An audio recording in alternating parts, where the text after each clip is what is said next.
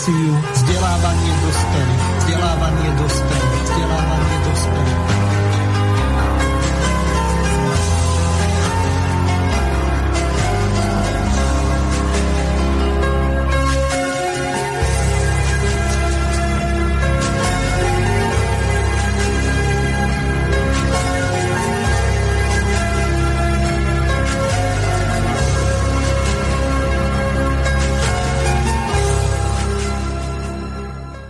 Vážené a milé poslucháčky a poslucháči, vítam vás, že ste si aj dnes našli čas pri počúvaní relácie Vzdelávanie pre dospelých v rámci cyklu relácií Národná identita. Pod titulom dnešnej relácie je rozmach maďarského revizionizmu. Hostiami dnešnej relácie budú pani Margareta Višna, ktorú srdečne pozdravujem. Pozdravujem zo Štúrova. A výborne, takže e, spojenie zo Štúrova nám funguje. Teraz e, do Nitry pozdravujem pána e, doktora Štefana Pavlova. Dobrý deň. Výborne, takže aj z Nitry nám spojenie funguje a tretím našim hostom bude pán magister Rafael Rafaj, ktorého tiež pozdravujem. Pekný sviatočný deň želám všetkým. Takže som veľmi rád, že ste si našli aj v tento sviatočný deň čas na túto reláciu. Aj keď som mal dosť obavy, že koľky sa stihnú vrátiť z pietných miest a najdu si čas na túto reláciu nielen poslucháči, ale aj hostia. Pripomeniem, že v druhej časti bude relácia kontaktná, ale už od teraz môžete písať e-maily na dve e-mailové adresy studio.bb.juh zavináč gmail.com Túto e-mailovú adresu využívajte najmä po 17. hodine a druhá e-mailová adresa je studio.bb.juh zavináč slobodnyvysielac.sk po prípade môžete využiť, tak ako bolo povedané, zelené tlačítko. Nás, ak počúvate túto reláciu z našej web stránky. Takže úvodné formality máme za sebou a posunieme sa ďalej. Odozdávam slovo pani Margarete Višnej, aby sa ujala slova a uviedla problematiku, ktorej sa budeme venovať. Nech sa páči, pani Višna, máte slovo. Áno, ďakujem za slovo.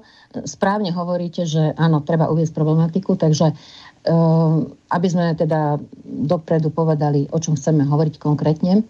Ja som e, si pripravila tak pár poznámok, že napriek tomu, že menšové maďarské strany nie sú zastúpené v Národnej rade Slovenskej republiky, maďarský revi- revizionizmus nespí. Naopak je mimoriadne aktívny. Najnovšie s nehoráznou drzosťou si nárokuje rozhodovať o Matici Slovenskej akýsi poslanec maďarskej národnosti za Olano. Práve tento poslanec s extremistickými iniciatívami podáva návrh zákona o Čemadoku, na základe ktorého bude toto občianske združenie prijímať pravidelný štátny príspevok. Budúci týždeň sa bude, teda od zajtra už sa bude o novele rokovať v Národnej rade Slovenskej republiky. Alebo teda zajtra začne rokovanie a uvidíme, kedy sa dostane na e, bod, tento bod programu. V relácii ďalej budeme hovoriť aj o činnosti a pozadí tejto organizácie podozrivej z protištátnych aktivít. V Národnej rade Slovenskej republiky prednedávnom nenápadne prešli novely zákonov, ktoré posunuli o ďalší krok južné územia Slovenskej republiky k nezávislosti. Menšinoví zástupcovia ohlásili vznik novej politickej strany Aliancia s revizionistickým programom, najmä zrušením Benešových dekrétov a zmenou územnosprávneho členenia v prospech irredentistických cieľov. Zároveň u nás toľko vychvalovaná politika a akčnosť maďarského premiéra Orbána zautočili na pozemky Slovenskej republiky už aj na kostoly a kultúrne pamiatky a budovy a nehnuteľnosti a tak ďalej. Prečo sa vlastne však a žiadne štátne orgány v Slovenskej republike nevenujú sledovaniu revizionistickej činnosti menšinových strán a maďarskej politickej scény. Prečo Slovenská republika už dlhé desiatky rokov rezignuje na túto vážnu problematiku, ohrozujúcu územnú celistvosť Slovenskej republiky? V relácii budeme informovať o týchto faktoch a súvislostiach menšinovo-maďarskej politiky, o ktorej sa takmer nikde nehovorí. Takže aby som zhrnula takej, v takých faktoch základných, prešla novela zákona o používaní jazykov národnostných menšín, bližšie si teda povieme neskôr, novela zákona o výchove a vzdelávaní, návrh novely mediálneho zákona, teda o mediálnych službách, vznik menšinovej strany Aliancie, Ďalej, e, to, čo som spomínala, že Maďarsko sa snaží skupovať pôdu na Slovensku a obnovuje kostoly, novela zákona o štátnom občianstve. Takže e, toto sú také základné veci, o ktorých by sme teda mali dneska hovoriť, ale ešte prv by som povedala k tomu názvu. Ja som navrhla zmeniť to, teda ako cyklus, nie ani ako názov, ale dajme tomu ako cyklus národná identita naše relácie. Ano. Pretože nikto sa vlastne nevenuje, aspoň neviem o tom, že by sa venovali Aha, píše pán Hazucha, že asi sa, asi sa nezapojí dneska. Mm, prepačte, ešte som na dedine a na pripojenie Skype. Mám slabý signál, niekoľkokrát sa pokúšal spojiť sa, ale vždy to zlyhalo, takže nevieme, či pán Ivan Hazucha sa dneska bude vedieť pripojiť. Tak toľko intermezo odbočka, čo teda teraz práve písal. O, ďakujem Takže... za informácie. Áno, Pani... uvidíme, možno stihne. Mhm. Pani Višna, táto relácia je vzdelávacia a dobre by bolo vysvetliť niektoré také kľúčové termíny, ako je revizionizmus, irredenta a revanšizmus a všetko ostatné s týmto súvisiace, tak aby sme sa k tej hlavnej téme rozmach toho revizionizmu dopracovali. Takže čo je to vlastne ten revizionizmus? Ano. Lebo ja nepodceňujem našich eh, poslucháčov, že by to nevedeli, ale počúvajú nás aj starší ľudia.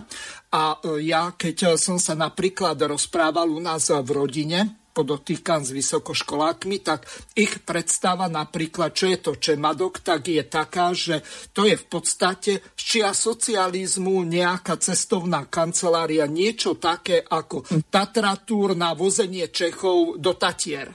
Takže e, to by mala byť cestovná kancelária na vozenie e, Slovákov do Maďarska a Maďarov na Slovensko. Čiže e, z tohoto dôvodu som veľmi rád, že začneme našim poslucháčom vysvetľovať nejaké také základné termíny, aby sme sa dostali k meritu veci. Ak si všetci myslíme, že všetci všetko vedia, tak e, to neviem ani ja, ani zďaleka. A dobre by bolo tak najskôr, čo je to vlastne ten revizionizmus a čo sa pod takou revíziou vlastne rozumie. Áno, e, ďakujem, veľmi dobrá pripomienka. Áno, my, to je ten problém, že to, čo som aj spomínala aj inokedy, že my veľakrát hovoríme o veciach, pre nás sú samozrejme a veľakrát fakticky, že ľudia bežne nerozumejú už v podstate, o čom hovoríme. Aj ten čemadok to ma úplne prekvapilo, jak ste povedali, že ako to ľudia, ako ľudia vnímajú ten čemadok. Ale áno, odpoviem aj na túto otázku, aj sa dostaneme k tomuto konkrétnemu, len chcem dokončiť, e, že prečo sme vlastne tento návrh alebo prečo sme vlastne zmenili názov, hlavný názov, že národná identita. E, neviem o tom, že by sa niekto venoval mm, tejto presne konkrétne e, z tohto uhla pohľadu e, národnostným vzťahom alebo slovensko-maďarským vzťahom. Buď sú to národnoštátne záujmy, alebo je to, sú to slovensko-maďarské vzťahy, alebo je to národnostná politika. Ale málo kto sa venuje tomu, ako vlastne, uh, aký ten národ, aká je podpora národnej identity, národné cítenie a vôbec národný život Slovákov na zmiešaných územiach. A nejde o nejakých pár tisíc obyvateľov, čiže toto je e, taký obsah, alebo z tohto východiska e, by sme chceli vychádzať, aj teda väčšinou vychádzame, keď hovoríme o národnostnej politike na zmiešaných územiach. Čiže dôsledkom nezáujmu o národnoštátne e, priority je e, vlastne, okrem toho, že, že je to ohrozenie územnej celistvosti, tak je to aj ten život Slovákov na juhu. A ide o takmer 1,7 milióna Slovákov na juhu. To už sme hovorili o tom, že jak je zadelené, jak sme zadelili teda to zmiešané územie.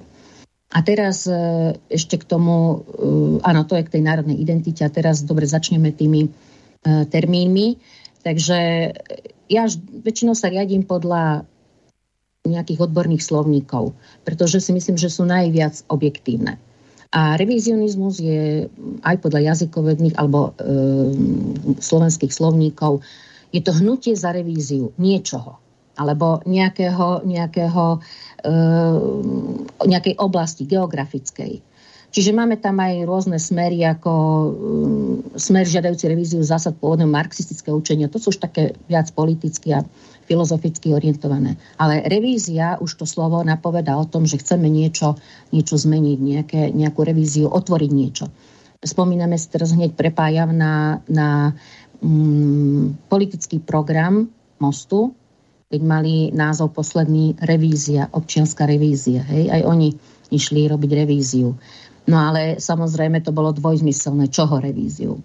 Takže hlavne, hlavne o toto ide, že v podstate ide o, o revíziu, väčšinou konkrétne môžeme hovoriť o revíziu e, buď druhej, ukončenia prvej, druhej svetovej vojny a hlavne Trianonu a Benešových dekretov. Ale Trianonu, hej, lebo to je hlavný, hlavné, hlavné dohody.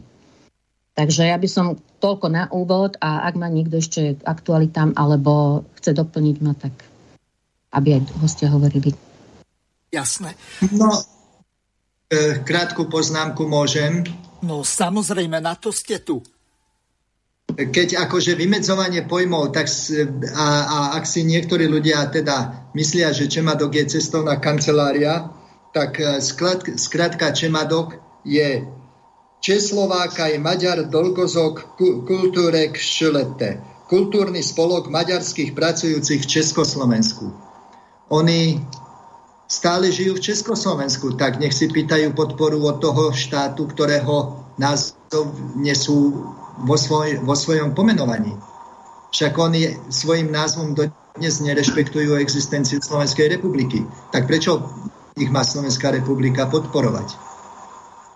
No toto asi nikomu nenapadlo, že e, ten názov v prvom rade by si mali oni urobiť revíziu u seba a opraviť to z Čemadoku na to, čo je zmeniť na S, aké to vôbec možné je. Miesto, miesto Česlovákaj tam dať Slovákaj. Áno, presne tak. Ale aj to je, to je veľmi silný symbolizmus, že nerešpektujú svojim názvom Slovenskú republiku a presne to súvisí s tou tendenciou, že miesto Slovensko, Slovenska používajú názov Felvidek a presne to zapadá do toho obrazu, keď bol na návšteve teraz e, Ostrihome, náš premiér pri oslave otvorenia mosta, že tam dali sprznenú slovenskú zástavu. No nie, to bola asi e, zástava Ruskej federácie, ako som sa tak na to díval, lebo tam nebol ani Áno, e, štátny zámer, znak nebol. E, na zástave.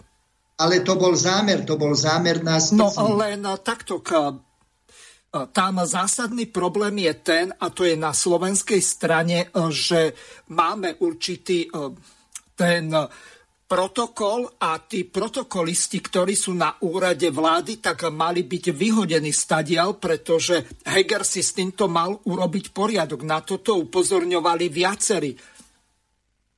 Ale ja som sa tiež snažil dopátrať, organizátor bola maďarská strana. No veď e, dobre, ale e, tie zástavy vyseli z toho mosta, ak si dobre pamätám na tie fotografie alebo videá. E, nevyseli z mosta mesta boli na, na, na brehu rieky, podľa mňa. Mhm. Ale proste ide o to, že oni tu to Slovensko a existenciu Slovenska každým možným spôsobom nám ukazujú, že to ignorujú. Dobre. Môžete pokračovať. Ja, keď som povedal dobre, tak to neznamená, že s tým súhlasím, lenže skúsme sa dostať k tomu stala sa chyba, protokolisti e, zlyhali a nikto z toho nevyvodil nejakú politickú alebo e, zamestnaneckú zodpovednosť, pretože e, tí ľudia sú zamestnancami úradu vlády a takisto policajti a ďalší, ktorí si majú všímať, že či sa dodržiavajú úradné a štátne symboly, tak tí mali tiež na to upozorniť, že tá zástava nezodpoveda protokolu. Ale to je príšerné. To je ano. príšerné. No ešte pán Rafaj chcel podať k Iredente. A nech sa páči. Áno, aby sme si teda povedali e, aj poslucháčom na vysvetlenie, ako to chápa, chápeme, tak e, paradoxne veľmi často sa to používa na Slovensku práve v súvislosti s maďarskou menšinou, s maďarskou politikou, ale aj teda aj cezhraničnou politikou Budapešti a paradoxne preto, lebo pôvodný význam tohto slova pochádza z Talianska, irredente, a znamená vlastne pripojenie území e, a doslovný preklad by bol zem neoslobodená. Čiže e, keď si toto uvedomíme, e, že slovo je význam a už starí Rímania hovorili nomen est omen, teda že slovo, je, slovo veľa znamená, tak maďarský irredentizmus vlastne vníma Slovensko ako zem neoslobodenú, čiže ako keby zem uzurpovanú zem u Jarménu. Čiže e, my sme v pohľade e, či už k maďarskej menšine, ktorá niečo takéto hlása, tu na Slovensku, alebo politikov v Budapešti, my sme tu vlastne nejakí okupanti. Oni aj dokonca v niektorých tých šovinistických e, vyjadreniach, portáloch a tak ďalej, dokumentoch naozaj uvádzajú Slovákov ako, ako okupantov a vnímajú ten irredentizmus, to už súvisí vlastne s tým druhým pojmom revizionizmus, že toto treba teda e, zrevidovať, tie status quo, ktoré tu boli po prvej a druhej svetovej vojne a treba tieto v úvodzovkách hovorím felvidecké územia oslobodiť a prinavrátiť vlastne, pripojiť tieto územia a v tomto, v tomto kontexte už nie len teda tie slovenské, ale Iredenta sa týka aj e, území na Ukrajine a území vo Vojvodine a samozrejme aj v Sedmohradsku v Rumunsku. Takže to už je v podstate nielen slovensko-maďarský, ale medzinárodný problém. Čiže Maďarsko nemá problém len so Slovenskom, ale e, prakticky so všetkými okolitými štátmi.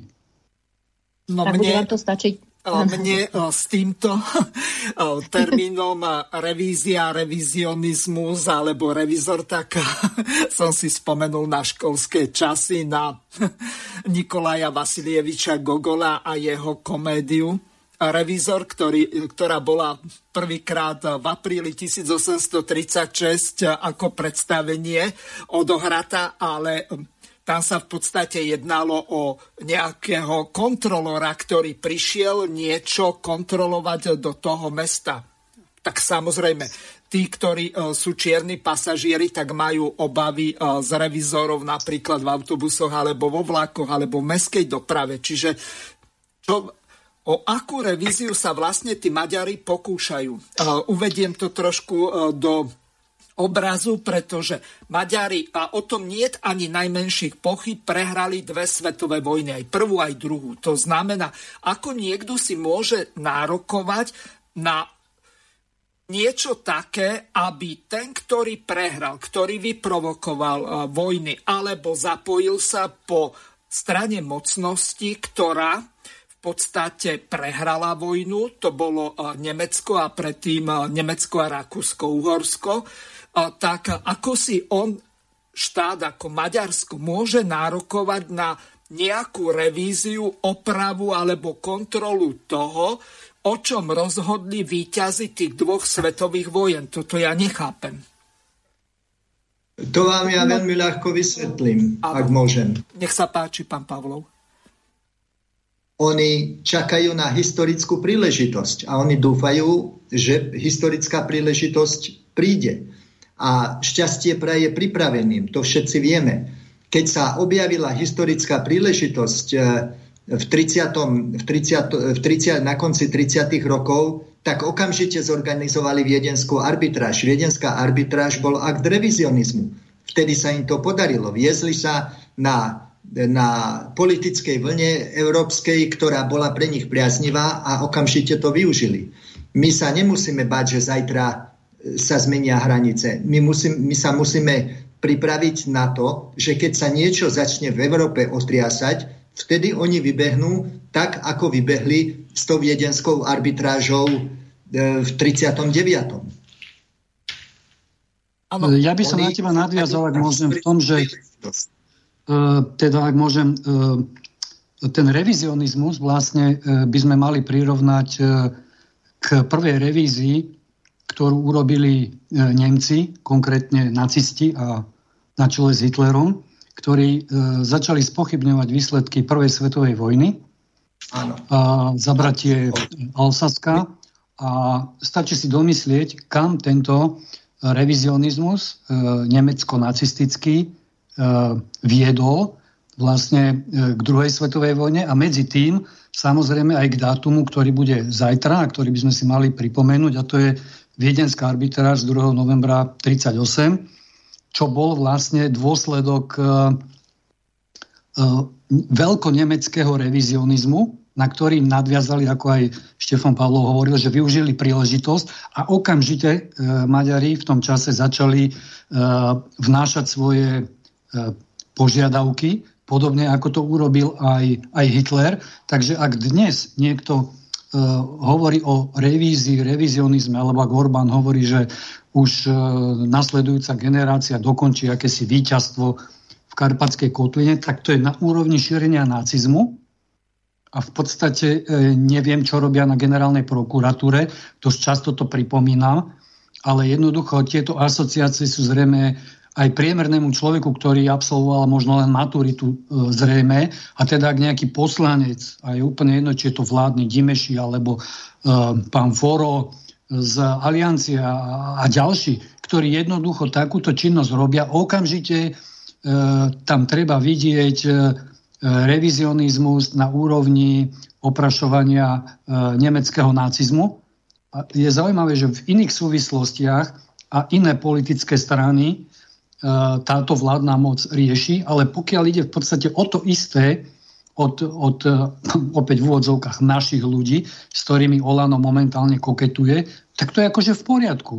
Ostatne veď Matovič sám povedal, keď prirovnal svoju stranu k NSDAP, takže ja by som tam videl ako veľmi zásadný a vážny problém, že niekto to v hlave ani v tej slovenskej nemá usporiadané, pretože e, na jednej strane e, ten vynik nie je len v tej, povedzme, trošku chorej maďarskej hlave v úvodzovkách, ale e, rovnaká vina je aj v tých hlavách slovenských, ktoré, ktoré jednoducho nemajú dostatočnú e, mentálnu, vlasteneckú alebo historickú výbavu a politologickú na to, aby si veľmi jednoduché veci dali do súvislosti a začali najmä konať, pretože my síce rozprávať môžeme, ale máme tu orgány na ochranu ústavy aj ústavného zriadenia, teda aj územnej celistvosti a tie majú ex ofo z povinnosti e, konať. A zatiaľ nevidím, že by niekto v tejto veci konal. Zrejme naozaj tu nie je politická vôľa ochraňovať národno-štátne záujmy, pretože my, keď hovoríme o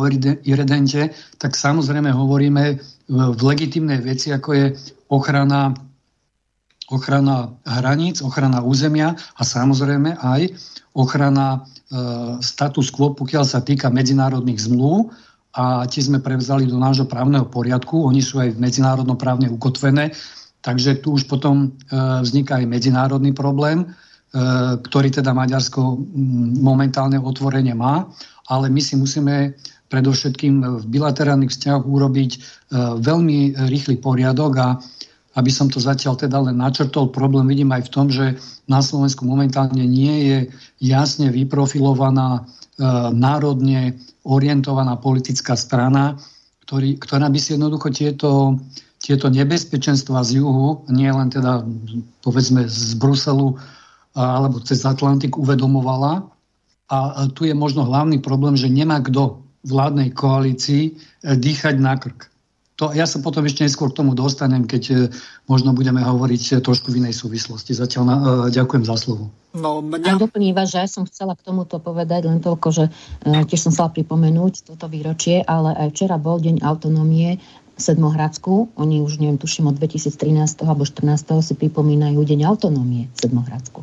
Takže to nie je náhoda, že vlastne v tomto období. No takto, ale opäť slovník cudzích slov, autonomos, čiže samostatné zákonodárstvo. Čiže čo oni vlastne e, v tom tej časti, kde je vyhlásená autonómia, dosiahli v zmysle tom, že je to autonómne územie. To by ma zaujímalo. Viete nám to vysvetliť?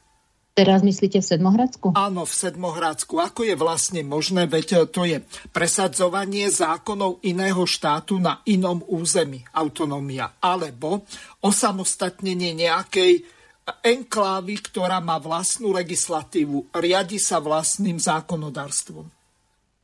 Pokiaľ ja mám informácie, tam eh, sa už boli už aj v tom štádiu, že bola pripravená nejaká tieňová tieňová vláda alebo tieňoví reprezentanti politickí, ale tam zase sú aj tvrdé reakcie ako e, zo strany rumúnskej. Takže e, majú aj hneď odozvu, tam to nie je ako u nás, takže Takže by som e, až tak dopodrobne nepoznám tú politiku, alebo teda tú problematiku autonómie, ale je to samozrejme veľmi podobné. A tam napríklad sú aj e, väčšie historické zázemie má pre tú autonómiu ešte z Rakúsko-Uhorska, to Sedmohradsko, ako na juhu, ako tento, toto naše územie, ako oblasť e, južného na Slovensku. No možno by sme mohli ísť ešte k jednému príkladu, ak poviem, a to je Kosovo. V tom Kosove vlastne, ktoré bolo po druhej svetovej vojne v rámci Jugoslávie e, autonómnou, jedno z autonómnych e, území alebo oblastí, keďže išlo o e, vlastne federáciu, podobne ako bývalé Československo. A práve na tom Kosove môžeme vidieť, ktoré obývala etnická menšina, hlasajúca sa k Albánsku, alebo hovoriaca albánčinou, alebo nejakým tým jazykom. A momentálne z Kosova je akože nezávislý, nezávislý štát, hovorím akože, pretože Slovensko je jeden asi z 8 štátov, ktoré, teda v Európe, ktoré neuznávajú samostatnosť Kosova. A tam vidíme, že cez autonómiu, cez e, požiadavky, aby mali vlastný parlament, aby, aby dokonca mali vlastného akéhosi autonómneho prezidenta, aby mali označovanie tábul a tak ďalej a tak ďalej, tak vlastne e, po čase vznikol e, samostatný štát. Takže preto je treba, a preto aj my od začiatku všelijaké tie autonomistické e, chuťky odmietame. A keby chcel niekto namietať, že však aj Slovensko malo vyhlásenú autonómiu, tak e, to bolo na základe zmluv Pittsburghskej a Clevelandskej, ktorá jasne hovorila, že štátny útvar Česko, pomočka Slovensko je, tvorí vlastne, tvoria dva národy hlavné, štátotvorné. Takže my sme sa autonómiou vlastne vrátili alebo akceptovali nižší stupeň e, samostatnosti, e, na ktorý sme mali nárok. Len a takto... medzinárodné právo nedáva, nedáva, nedáva toto, m, túto možnosť národnostiam, e, ale, len, ale len národom. Aby si vyhlásili vlastnú, vlastnú štátu za samostatnosť. Len takto, keď ste použili alebo keď sme použili ten príklad eh, s tým Kosovom, tak eh, z tohoto vyplýva jedna veľmi eh, závažná vec. To znamená, Kosovskí Albánci e, v podstate vyhlásili autonómiu na srbskom území. To znamená, kosovské pole e, bolo vždy súčasťou od stredoveku, bolo súčasťou Srbska. Čiže tam nie je ani najmenších pochyb. A teraz to dôležité, k čomu sa chcem dostať, to spočíva v tom, že veľmi správne ste povedali, že len e, národy ktoré sú emancipované a zvrchované, majú právo vyhlásiť autonómiu. Lenže teraz si zoberme dva národy, ktoré v roku 1938 v novembri vyhlásili autonómiu. To bolo to boli Slováci a Rusíni, čiže obyvatelia Slovenskej republiky ako súčasti Československa a zároveň aj e, občania podkarpatskej Rusy ako a oni tiež na základe toho, že im toto garantovala e, aj Trianonská zmluva a predtým aj Saint-Germainská, že oni budú mať autonómiu. Lenže e, Maďari alebo albánsky kosovci, tak na základe čoho môžu žiadať a vyhlásenie autonómie v susedných štátoch, tomu nerozumiem. No, oni tomu určite rozumejú, prečo to takto riadia. Ja by som ešte, ešte by sme sa mohli k tomu vrátiť, samozrejme, ako keď budeme hovoriť ešte aj o tom štátnom občianstve. A ale ešte som... Vedieť, prečo bolo Kosovo, tak to vám ja poviem. Pretože, e, pretože, pretože americká armáda potrebovala získať jediný prístav, hlbokovodný prístav, vodný prístav v, stredo, v stredozemnom mori, kde môžu kotviť ich, ich bojové lode. A to bolo, to bolo na tom území. A tak oni zariadili, že, že za, za výmenu toho, že tam bude najväčšia mors, e, e, stredomorská vojenská základňa americká, tak Američania v medzinárodnej politike im zariadili odsúhlasenie Kosova. Áno, neviem, či sa jedná o základňu Bonstil, ale e, to nie áno, je... Áno, áno. Dobre. Áno. Takže e, vieme, o čom hovoríme. Pani Višna, posunieme sa ďalej, že by sme začali rozoberať ten Čemadok, lebo ja tu mám pripravené viaceré ukážky. Prvou je vystúpenie Ďerďa Dimešiho v slovenskom parlamente, kde povedal nasledovne. Dobrý deň, Richard Nemec, televízia Joj. Prosím vás, v akom stave to vlastne je? Vy ste hovorili, že to máte nejak predrokované v koaličnej rade, že kedy by vlastne to malo ísť do zákona?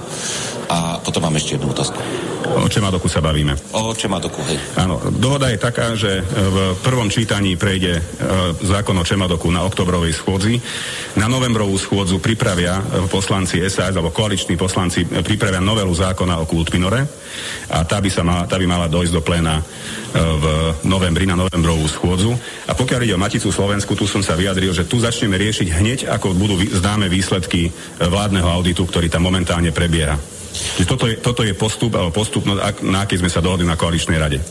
A teraz e, druhá ukážka, financovanie Čemadoku a Matice Slovenskej. Dnes združuje 53 tisíc členov, má okolo 414 alebo 417 miestných organizácií a 17 oblastných zväzov. Čo robí túto inštitúciu najväčšou a e, takou, ktorá má najväčšiu a najbohatšiu históriu. Čemadok za celých 70 rokov svojho pôsobenia nie raz, nie dvakrát dokázal to, že je práve tou hybnou silou, ktorá pomáhala národnostnej kultúre prežiť prežiť v ťažkých časoch komunizmu a napríklad aj mečiarizmu. A práve s mečiarizmom sú, súvisí aj e, ich e, odstrihnutie od štátnych dotácií alebo štátnej dotácie, keď sa v roku 1996 práve Mečiarová vláda rozhodla, že zruší štátne financovanie Čemadoku. My túto chybu naprávame a po, e, po podmienečnom schválení v koaličnom radu, a k tomu sa dostanem neskôr, sme si dovolili predložiť tento zákon, ktorý tento stav obnoví a obnoví vzťah štátu a Čemadoku spôsobom takým, že štát bude každoročne cez kapitolu Ministerstva kultúry prispievať na prevádzku Čemadoku vo výške 300 tisíc eur ročne. Je to úplne v súlade e, so všetkým tým, čo som vám povedal a tento návrh nejde za žiadnych okolností proti Matici Slovenskej a nejde ani proti ostatným národnostným komunitám, respektíve ich organizáciám, pretože podmienkou strany SAS bolo to, aby sme v rámci Kultminoru vyčlenili nejaký balík peňazí aj pre ostatné organizácie ostatných národnostných komunít a k tomu sme sa zaviazali takisto s pánom ministrom financí a podpredsedom vlády na minulotýždňovom rokovaní sme sa dohodli, že tieto organizácie dostanú do Kultminoru ďalších 200 tisíc eur, čiže tá dotácia bude nie 8 miliónov, ale 8 miliónov 200 tisíc. A podmienkou e, hnutia Sme rodina bolo to, aby sa takisto zafixovala dotácia aj pre Maticu Slovensku. Môžem povedať, že v Matici Slovenskej momentálne prebieha vládny audit na to, aby sme zistili, aký objem peňazí reálne oni potrebujú a po skončení tohto vládneho auditu si sadneme s koaličnými partnermi a pani ministerkou a e, takýto zákon pripravíme. Takže toľko e, Ďard Dimeši, poslanec e, slovenského parlamentu za stranu Olano. Pani Višna, opäť e, nové termíny, ako je nejaký kult minor a oni si menšiny zamieňajú s nejakými komunitami. Komunita je napríklad církevné spoločenstvo. E, čiže e, skúsme e, vysvetliť ešte tieto veci skôr, ako sa dostaneme k samotnému tomu návrhu zákona o Čemadoku a o jeho financovaní. Kult minor je fond na podporu kultúry národnostných menšín, ale skrátke sa tomu hovorí kult minor. Ale dostaneme sa samozrejme postupne k všetkým, ale hneď ma zarazila. Ja som sa tak rozčulila, keď som počula to, túto tlačovku, že ako sami sme sa dostali vôbec k tomu, aká je to drzosť, že nejaký poslanec maďarskej národnosti, príslušník maďarskej menšiny, keď to možno tak povedať, ide si nárokovať, rozhodovať o Matici Slovenskej. Tak to sme sa fakt už dostali do neviem akej situácie, že ako, fakticky ako v Rakúsko-Uhorsku. A toto, toto je práve dôsledok e, týchto politických E, konania politických reprezentácií všetkých celé, v rámci celého, celej jednej generácie, odkedy existuje e, teda druhá Slovenská republika. Ale poďme teda po poriadku. Naše Združenie slovenskej inteligencie zaslalo všetkým poslancom Národnej rady, okrem tohto pána poslanca, informácie, čo je to vlastne za občianske združenie Čemado, ktorý tak vlastne a neviem ako podporuje, podporuje aj samozrejme kultúru, maďarskej menšiny, to nemôžno zase uh, jej odoprieť, ale na druhej strane je to organizácia, podľa môjho názoru, ktorú treba veľmi e, prešetriť, aká činnosť je ich, lebo o toto sa vlastne nikto nestará. Ale poďme teda ako po poriadku, ako som spomínala, že no, odkiaľ pani, vlastne berie... Pani Višna, v prvom rade treba povedať, že sa jedná o kultúrny spolok maďarských pracujúcich v Československu. Pán, Pav, pardon, pán Pavlov, pán doktor Pavlov veľmi správne povedal, že v prvom rade ten názov je chybný.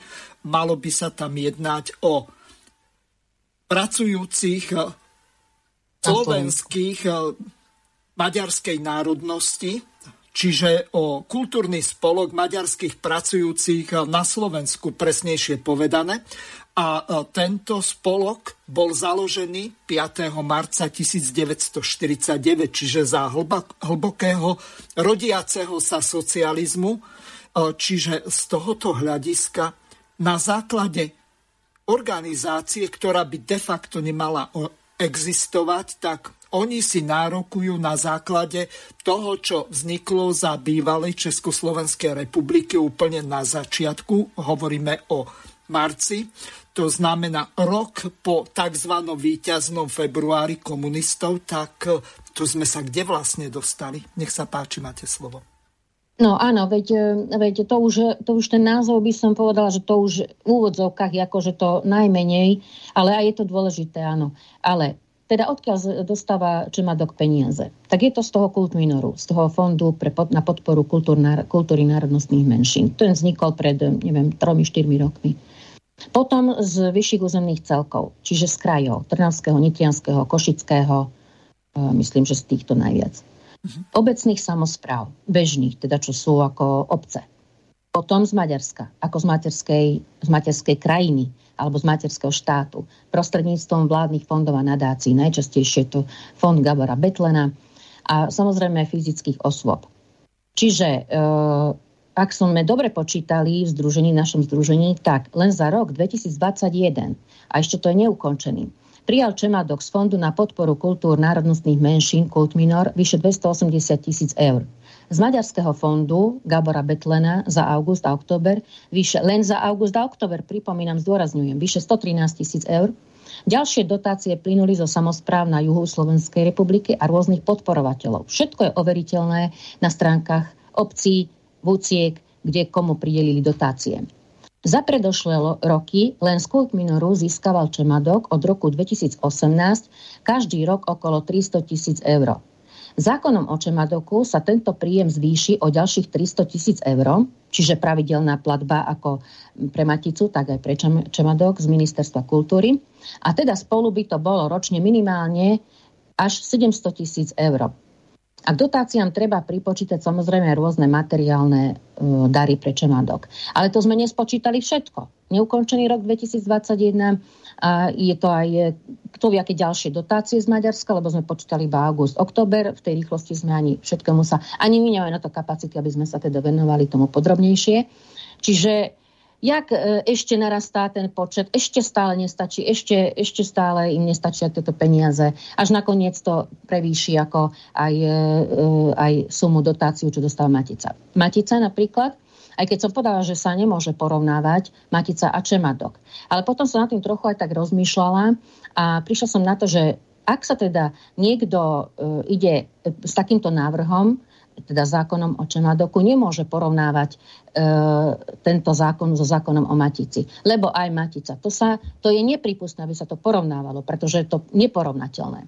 Ale ak ideme argumentovať, prečo vlastne Čemadok ideme robiť tento zákon a prečo e, má dostať nejaký, nejakú fixnú sumu a ďalšiu samozrejme aj, o, aj z ostatných e, fondov, tak musíme porovnávať aj s Maticou, aj s inými organizáciami. Čiže Matica dostáva 1,5 milióna eur ročne, boli peniaze ešte nejakých 250 tisíc ročne, tak, ktoré boli nie fixné, niekedy, niekedy dostala, niekedy nie.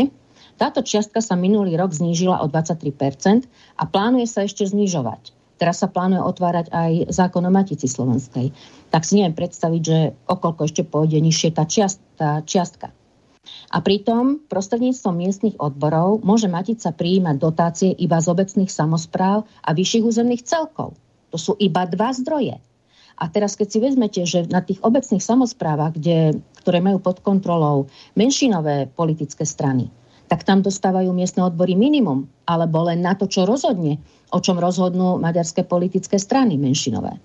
Takže tuto je obrovský, e, obrovská diskriminácia už teraz nie to ešte teraz, keď sa bude pridávať.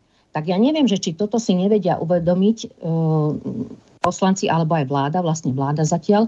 A veľmi som zvedavá, ako, ako e, bude tento zákon sa, ako sa bude o tomto zákone rokovať e, Národnej rade.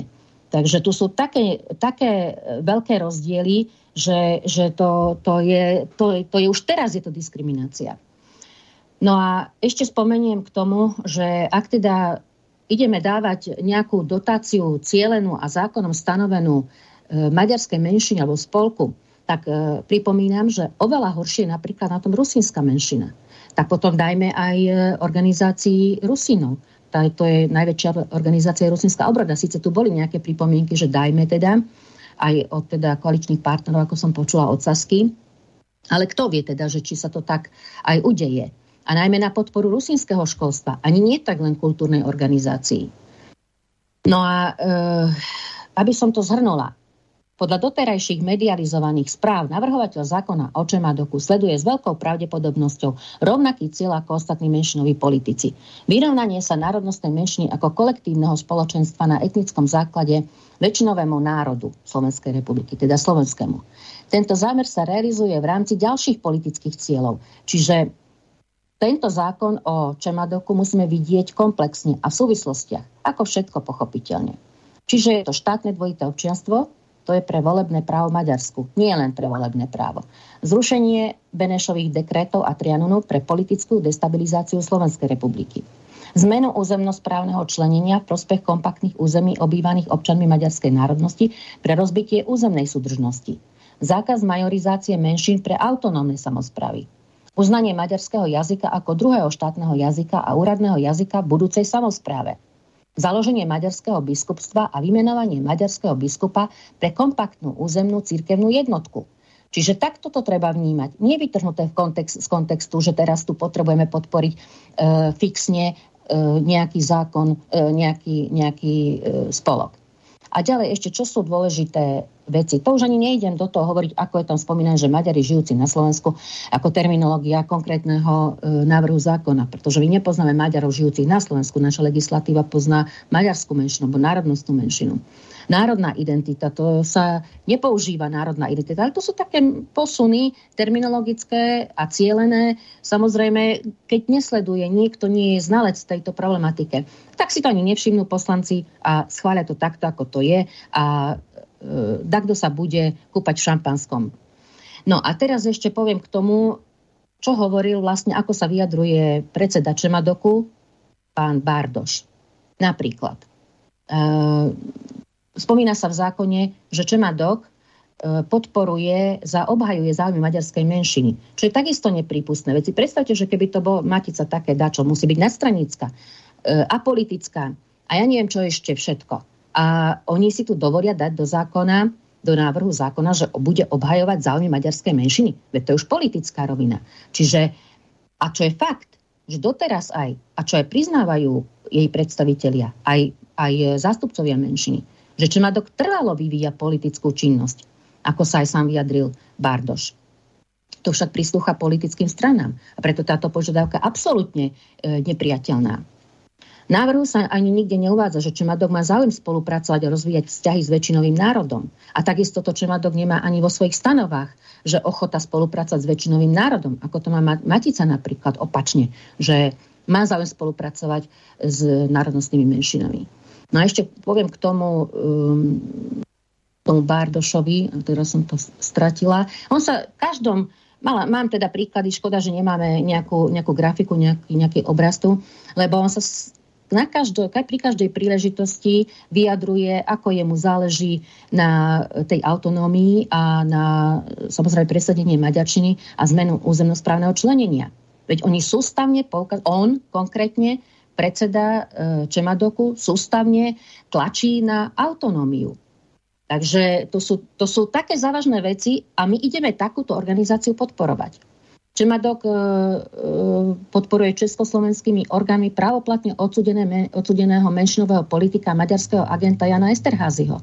Stavia mu tabule, robí e, bohoslužby za rehabilitáciu Esterházy. Samozrejme v spolupráci s trnavským arcibiskupom. Žiaľ Bohu. Nikoho to nejako nezaujíma. Na ste výročí Trianonu v roku 2020 sa Čemadok zúčastnil sypania prstí slovenskej zeme do maďarského pamätníka tu nedaleko v Ostrihome, ktorý je na brehu Dunaja, na ktorom je uvedený nápis Verím znovu zrodenie Maďarska. Amen. Takže, takže tu, sú, tu sú ďalšie závažné veci. Čo, čo robí vlastne ten, ten eh, Čemadok? Aká je to organizácia?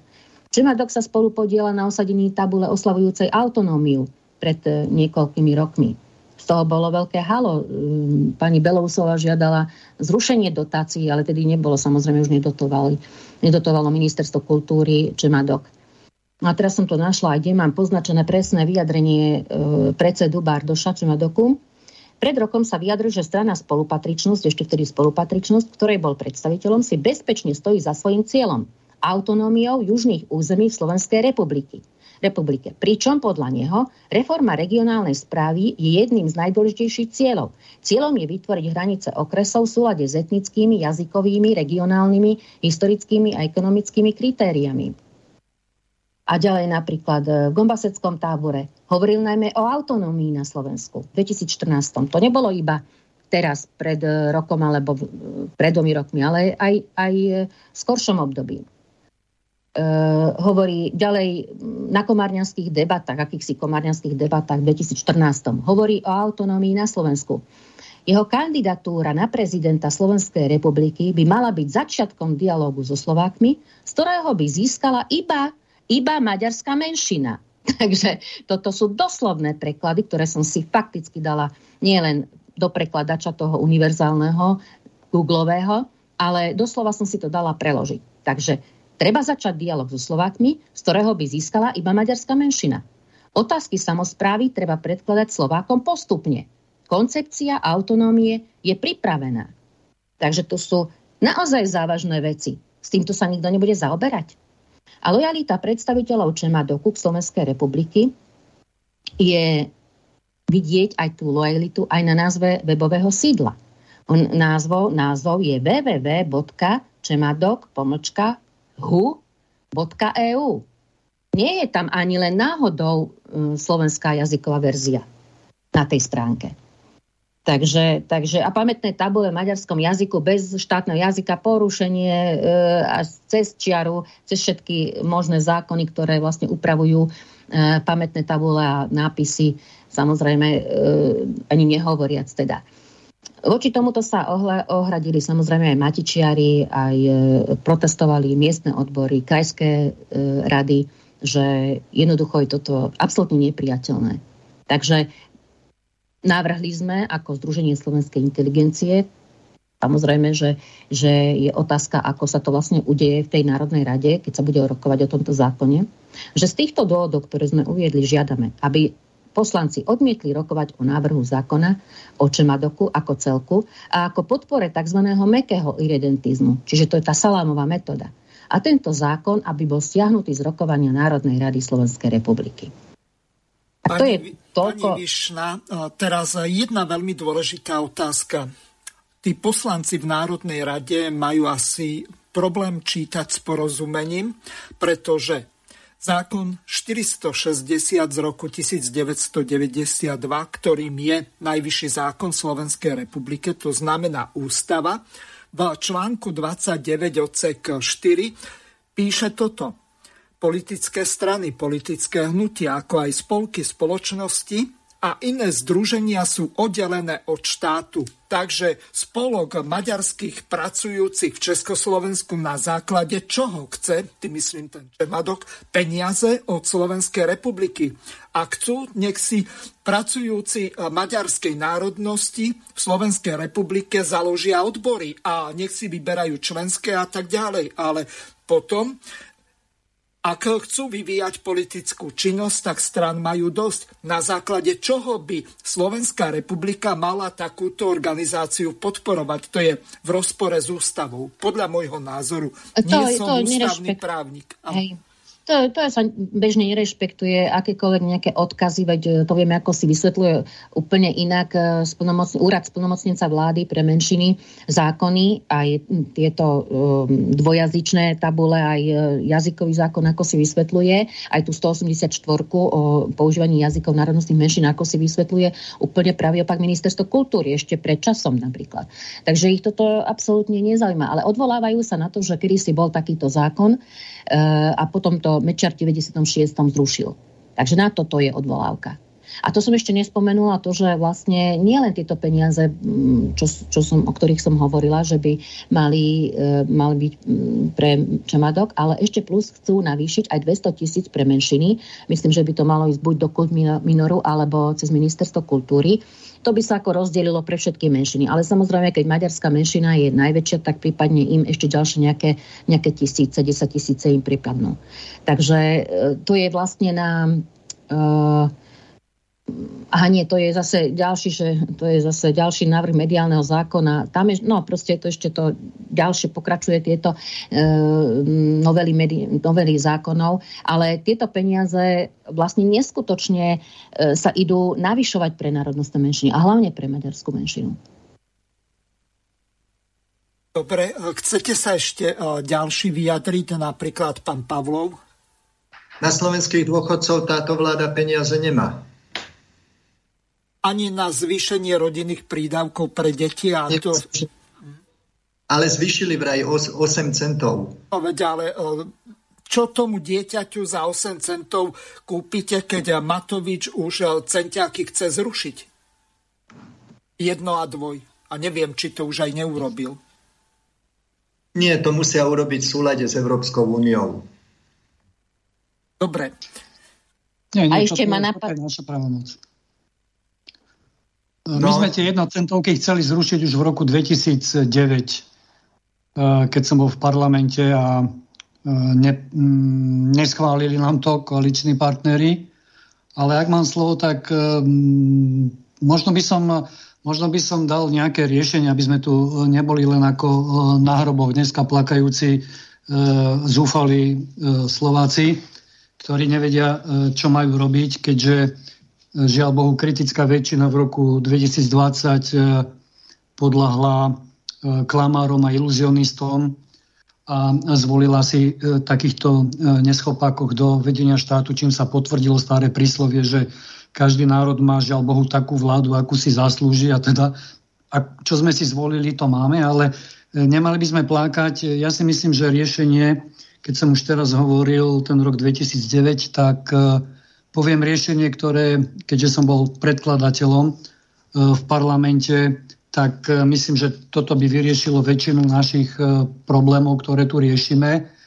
A to je vlastne novelizácia trestného zákona. Máme tam aj paragraf 311 úklady proti Slovenskej republike.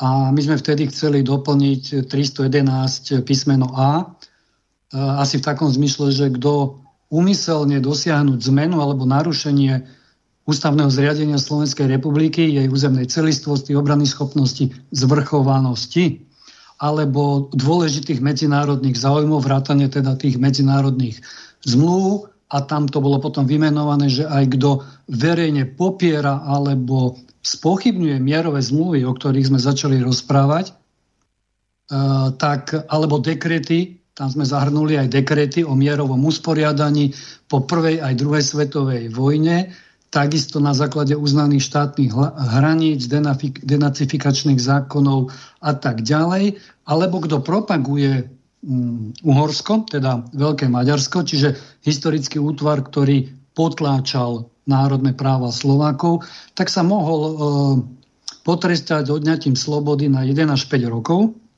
A v prípade, že by to spáchal verejný činiteľ, ako napríklad e, súčasný pán poslanec Dimeši, tak tam je palka 3 až 10 rokov. Takže e, tu je riešenie samozrejme to, to hraničné, ale myslím, že e, pomery na Slovensku sú momentálne tak nastavené, že čo nie je vyslovene ustanovené v e, trestnom poriadku, tak e, nikto neberie vážne a, a najmenej to berú teda politici maďarskej menšiny. Takže e, takýto zákon na ochranu republiky, alebo teda keď nie celý zákon, tak aspoň e, pridanie e, tohto textu v rámci rozšírenia úkladov proti Slovenskej republike je, je na mieste. Je mi jasné, som realista, že za súčasnej vládnej garnitúry to nie je možné. Ja hovorím, čo by sme mali robiť už e, po obnovení zvrchovanosti Slovenskej republiky. Dúfam, že čím viac Slovákov si to uvedomí a zároveň teda už aj rozmýšľať dopredu, koho voliť potom vo voľbách do parlamentu tak, aby e, tam boli ľudia a, a, a subjekt alebo subjekty, ktoré by dokázali evidentne zvrátiť e, to, čo títo napáchajú. A Uvedem ešte krátky príklad, ako dopadol vlastne tento návrh zákona z februára 2010. Takže toto som si vytiahol.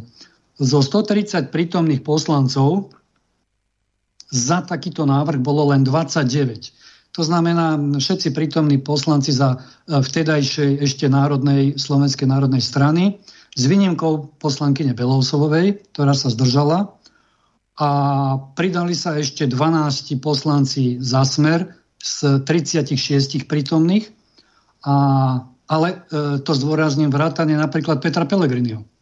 Čiže klobúk dole. A z HZDS, tak tam Mečer sa, Mečer sa zdržal a piati dokonca, polovička klubu, tí, teda tí, ktorí hlasovali, boli, e, boli proti. Takže e, nech si Slováci teda naozaj aj pozerajú do minulosti, kto ako hlasoval, alebo kto sa za čo e, dokázal postaviť a keby vtedajšia koalícia prvej Ficovej vlády nebola špekulovala, teda tie dve strany, že uprednostia stranický záujem pred národným, tak e, bol by tesne, ale bol by prešiel tento návrh zákona. Takže bolo by jasné, že takéto aktivity majú aj e, trestnoprávnu dohru, pretože ja mám pocit, že my sme asi jediný štát, ktorý e, takouto formou nechráni, nechráni svoje ústavné zriadenie. Tie paragrafy, ktoré tam sú v trestnom zákone, tak to už sú také hraničné, že kto by organizoval nejaký pomaličky nejakú revolúciu alebo nejaké ozbrojené povstanie za účelom rozvratiť. No, vieme, že to je nereálne, áno. Takže e, treba sa venovať realitným, e, reálnym veciam a predovšetkým e, maďarskej, e, respektíve tým predstaviteľom maďarskej menšiny, ktorí e, vyslovene majú za cieľ e, rozvrátiť e, súčasné status quo Slovenskej e, republiky tými požiadavkami na autonómiu a samozrejme aj tými požiadavkami salámovej metódy aby získali čo najviac vykolikovaného územia a právomoci. Keď príde ten D deň, ako napríklad v Kosove, kde už mali tiež svoj regionálny parlament, e, istý typ zákonodárstva, všetko mali pripravené, v podstate stačilo len e, v deň D, keď im to teda Američania a Európska únia odsúhlasili, e, aby v podstate okamžite mohli fungovať a existovať. Zatvoriť hranice a E, začať represálie voči tam už prítomnej e, srbskej menšine. Takže myslím, že o toto sa usilujú aj maďarskí predstavitelia, tí, teda, ktorí hovoria o, o autonómii, ktorý, ktorých sme vlastne teraz riešili. E, ja si pamätám, že s Ďulom Bardošom, ktorý je šéfom Čemadoku, som sedel v kultúrnom výbore a bol, pokiaľ sa nemýlim, dokonca podpredsedom tej Čákyho strany Maďarskej koalície. Neviem si predstaviť, keby bol na čele Matice Slovenskej nejaký bývalý expolitik, čo by tu teraz táto liberálna svoloč, aké útoky na Maticu by vlastne vyvolali. A tu máme vysoko exponovaného politika, nič proti tomu. Hej.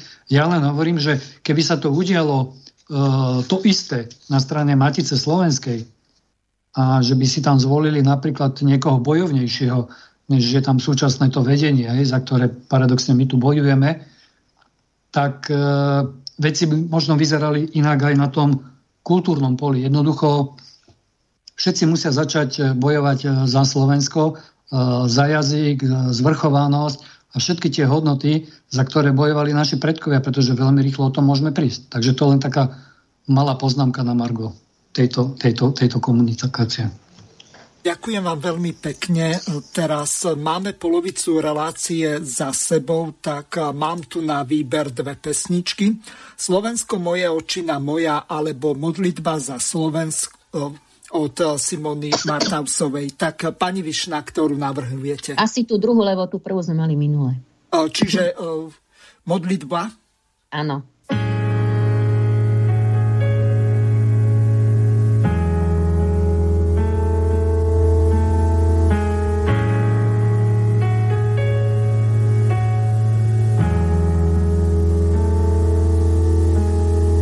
Biz sana.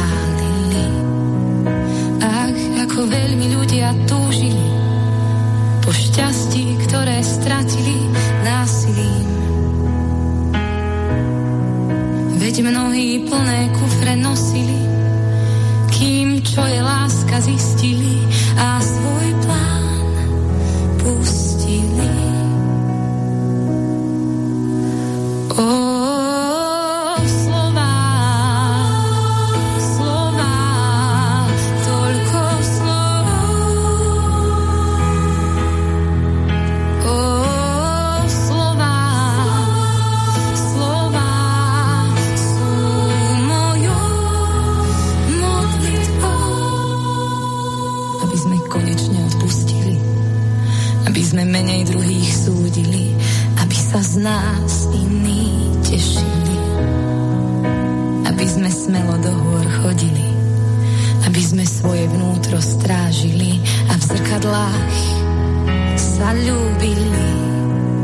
Ach, aby nevládla vláda nám, jeden Boh, jeden kráľ a jeden pán. Telo je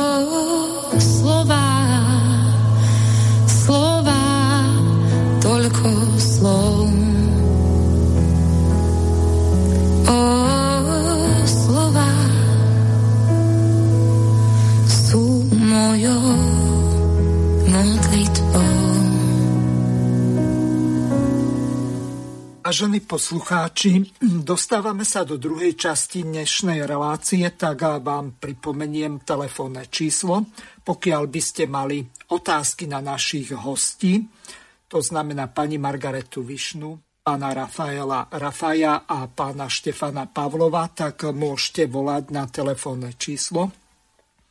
Plus 421 910 473 440 toto číslo je spárované aj s aplikáciami Telegram, Signál a WhatsApp, tak môžete využiť aj tieto aplikácie. A teraz e, my sa posunieme trošku ďalej. Opäť dám slovo pani Margarete Višnej. Nech sa páči, budeme pokračovať ďalej v tejto relácii. Áno. Ja by som chcela spomenúť teraz takú najnovšiu politickú záležitosť, a to vznik novej politickej strany, menšinovej e, aliancie. Ja som robila taký, taký krát, takú krátku analýzu ako stranu revizionizmu s otáznikom, pretože prezentovali sa politický program, priznám sa, že som jednoducho nezaregistrovala, aký je presne konkrétny politický program ale predstavili sa všade v médiách, ako že pre nich sú najdôležitejšie zrušenie Benešových dekrétov a zmena administratívnu správneho členenia Slovenska. Tak e, a samozrejme ešte jednu zaujímavú takú e, vec, že nie je to iba akože maďarská e, politická strana, menšinová maďarská, ale chce pritiahnuť, spájať aj iné národnosti. Ale v prvom rade je to ako e, pre maďarskú menšinu, rusínsku, rómsku. Údajne aj je podpredseda tejto strany Rusín, ktorý údajne nevie po maďarsky. Ale to už len tak na okraj. A teraz celkom dobre si neviem predstaviť zladenie týchto cieľov, aj rusinskej, a treba aj rómskej, tzv. rómskej menšiny a s maďarskou, pretože priority sú stanovené ako e, zrušenie Benešových dekretov. Neviem si predstaviť, ako by na to mohlo záležať v rusinskej menšine alebo rómskej. Rusini potrebujú e, na rozdiel od e, menšinových maďarských škol potrebujú e, vyslovene podporu, hlavne v školstve, aj podporu ako je celý program pripravený. Strana SAS pripravila konkrétne veľmi podrobný program pre podporu rusinského školstva. Takže to je jeden taký postreh. A druhý, že vlastne keď som sa tak, e, keď som sa tak zamyslela, rozmýšľala som nad tým, že teraz je 8,9 myslím percent príslušníkov maďarskej menšiny, pričom každých 10 rokov približne je taký stabilný pokles alebo stabilizovaný pokles 1% za posledných 10 rokov, pričom Slovakov, teda obyvateľia slovenskej národnosti, poklesli o 5 Čiže e, tuto je stabilný pokles u maďarskej menšiny. Ale keď si to tak vezmeme, tak za 10 rokov bude naozaj pokles ešte nižší. A to už je, môže byť už aj okolo tých 6% Kto vie, ako to celé, už teraz ešte nevieme výsledky. A keď si to tak e, uvedomíme, že aj prognózy e, z, zo štatistického úradu jak sa analyzovali, 20, 20, asi viac ako 20 prognostických štúdií do roku 2100 odhadujú dlhodobo, kles, dlhodobo klesajúcu pôrodnosť. Pravdepodobne až do roku 2060. Čiže naozaj uh, títo menšinoví predstavitelia a zástupcovia musia byť naozaj nervózni. Veď pre koho budú robiť tú menšinovú politiku, ktorá je väčšinou politika a nie uh, skutočné práva, ktoré aj teda už ani nepotrebujú, lebo nevyužívajú príslušníci. Veď vieme to podľa správ um, splnomocnenca úradu pre národnostné menšiny. Veď na uh, ani nie jednociferné, jednociferné číslo, využi, percentuálne číslo využíva všetky tie práva, alebo niektoré práva, ktoré nanocujú ako na obce a na samozprávy. No a vlastne e, preto sa aj uvažovalo o tom, hlavne úrad splnomocnenca vlády, ktorý dlhodobo alebo dlhšie pracoval na tom, aby bolo možné priznať si aj druhú národnosť, kde chceli vlastne, predpokladám, alebo ja usudzujem som toho názoru, že mal byť e, vlastne navýšenie počtu príslušníkov hlavne maďarskej menšiny. Ale tak paradoxne do toho sa zamontoval tento poslanec e, Gimeši a takmer im to prekazil a podľa môjho názoru sa stala taká paradoxná vec, že teraz, keď tí, tí občania, obyvateľia si išli priznávať národnosť, tak boli určite pomiešaný, vznikol chaos, neistota, otázky, aj keď sa teda schválilo, že áno, zostanú tie, to priznanie dvoch národností, tak tí občania teraz, teraz rozmýšľali, teraz čo si máme si dať, nemáme si dať dve národnosti, ako to máme spraviť. Jedni hovorili tak, druhý tak. No a myslím si, že vlastne práve vďaka tomuto poslancovi nebude možné nafúknuť príslušníkov maďarskej menšiny do, tých, do takých obludných rozmerov, ako to mal pripravený úrad splnomocnenca vlády pre menšiny. Čiže tuto urobil takú medvediu službu. Uvidíme nakoniec, ako, ako to, ako, aké budú výsledky e, počtu obyvateľov z hľadiska národnosti. Ale podľa môjho odhadu to môže byť takto, že ten, ten nárast, ktorý si priznajú tú dvojitú identitu príslušníci maďarskej menšiny, nebude taký veľký, ako sa teda e, plánovalo. No a e, Samozrejme, tá druhá, tá Benešové dekrety, to sme tu už toľkokrát hovorili, že ani veľmi sa možno, že tomu e, nemusíme až tak venovať, ale spomeniem len také krátke, e, krátke veci k tomu, že e, samozrejme, že oni majú pripravený návrh na zákona na zrušenie Benešových dekretov. Aj keď teda zatiaľ je, platí táto uznesenie Národnej rady z roku 2007, ktoré prijala Národná rada ako nemenný historický fakt a vychádzal zo zásad medzinárodného práva reprezentovaného závermi postupinskej konferencie. A jasne a dlhodobo sa odmieta, e, teda ich odmietajú ako zrušenie e, a zrušenie ich aj slovenské politické strany. Teda e, tuto asi nebude na to politická vôľa, je odhad, ale napriek tomu opačujú, skúšajú. E, potom som e, zistila vlastne, že aj poslanec Európskeho parlamentu Miroslav Radačovský upozorňuje na nový precedens, aj teda nový, nový systém hlasovania v Európskom parlamente, kde by mohla Slovenská republika, alebo teda nemohla použiť právo veta, ak by sa schvalovalo zrušenie týchto dekretov. A teda e, potom by sme mohli skončiť tak, že vlastne e, nebudeme mať, mať môcť e, zasiahnuť do tohto. No len do tohto. takto.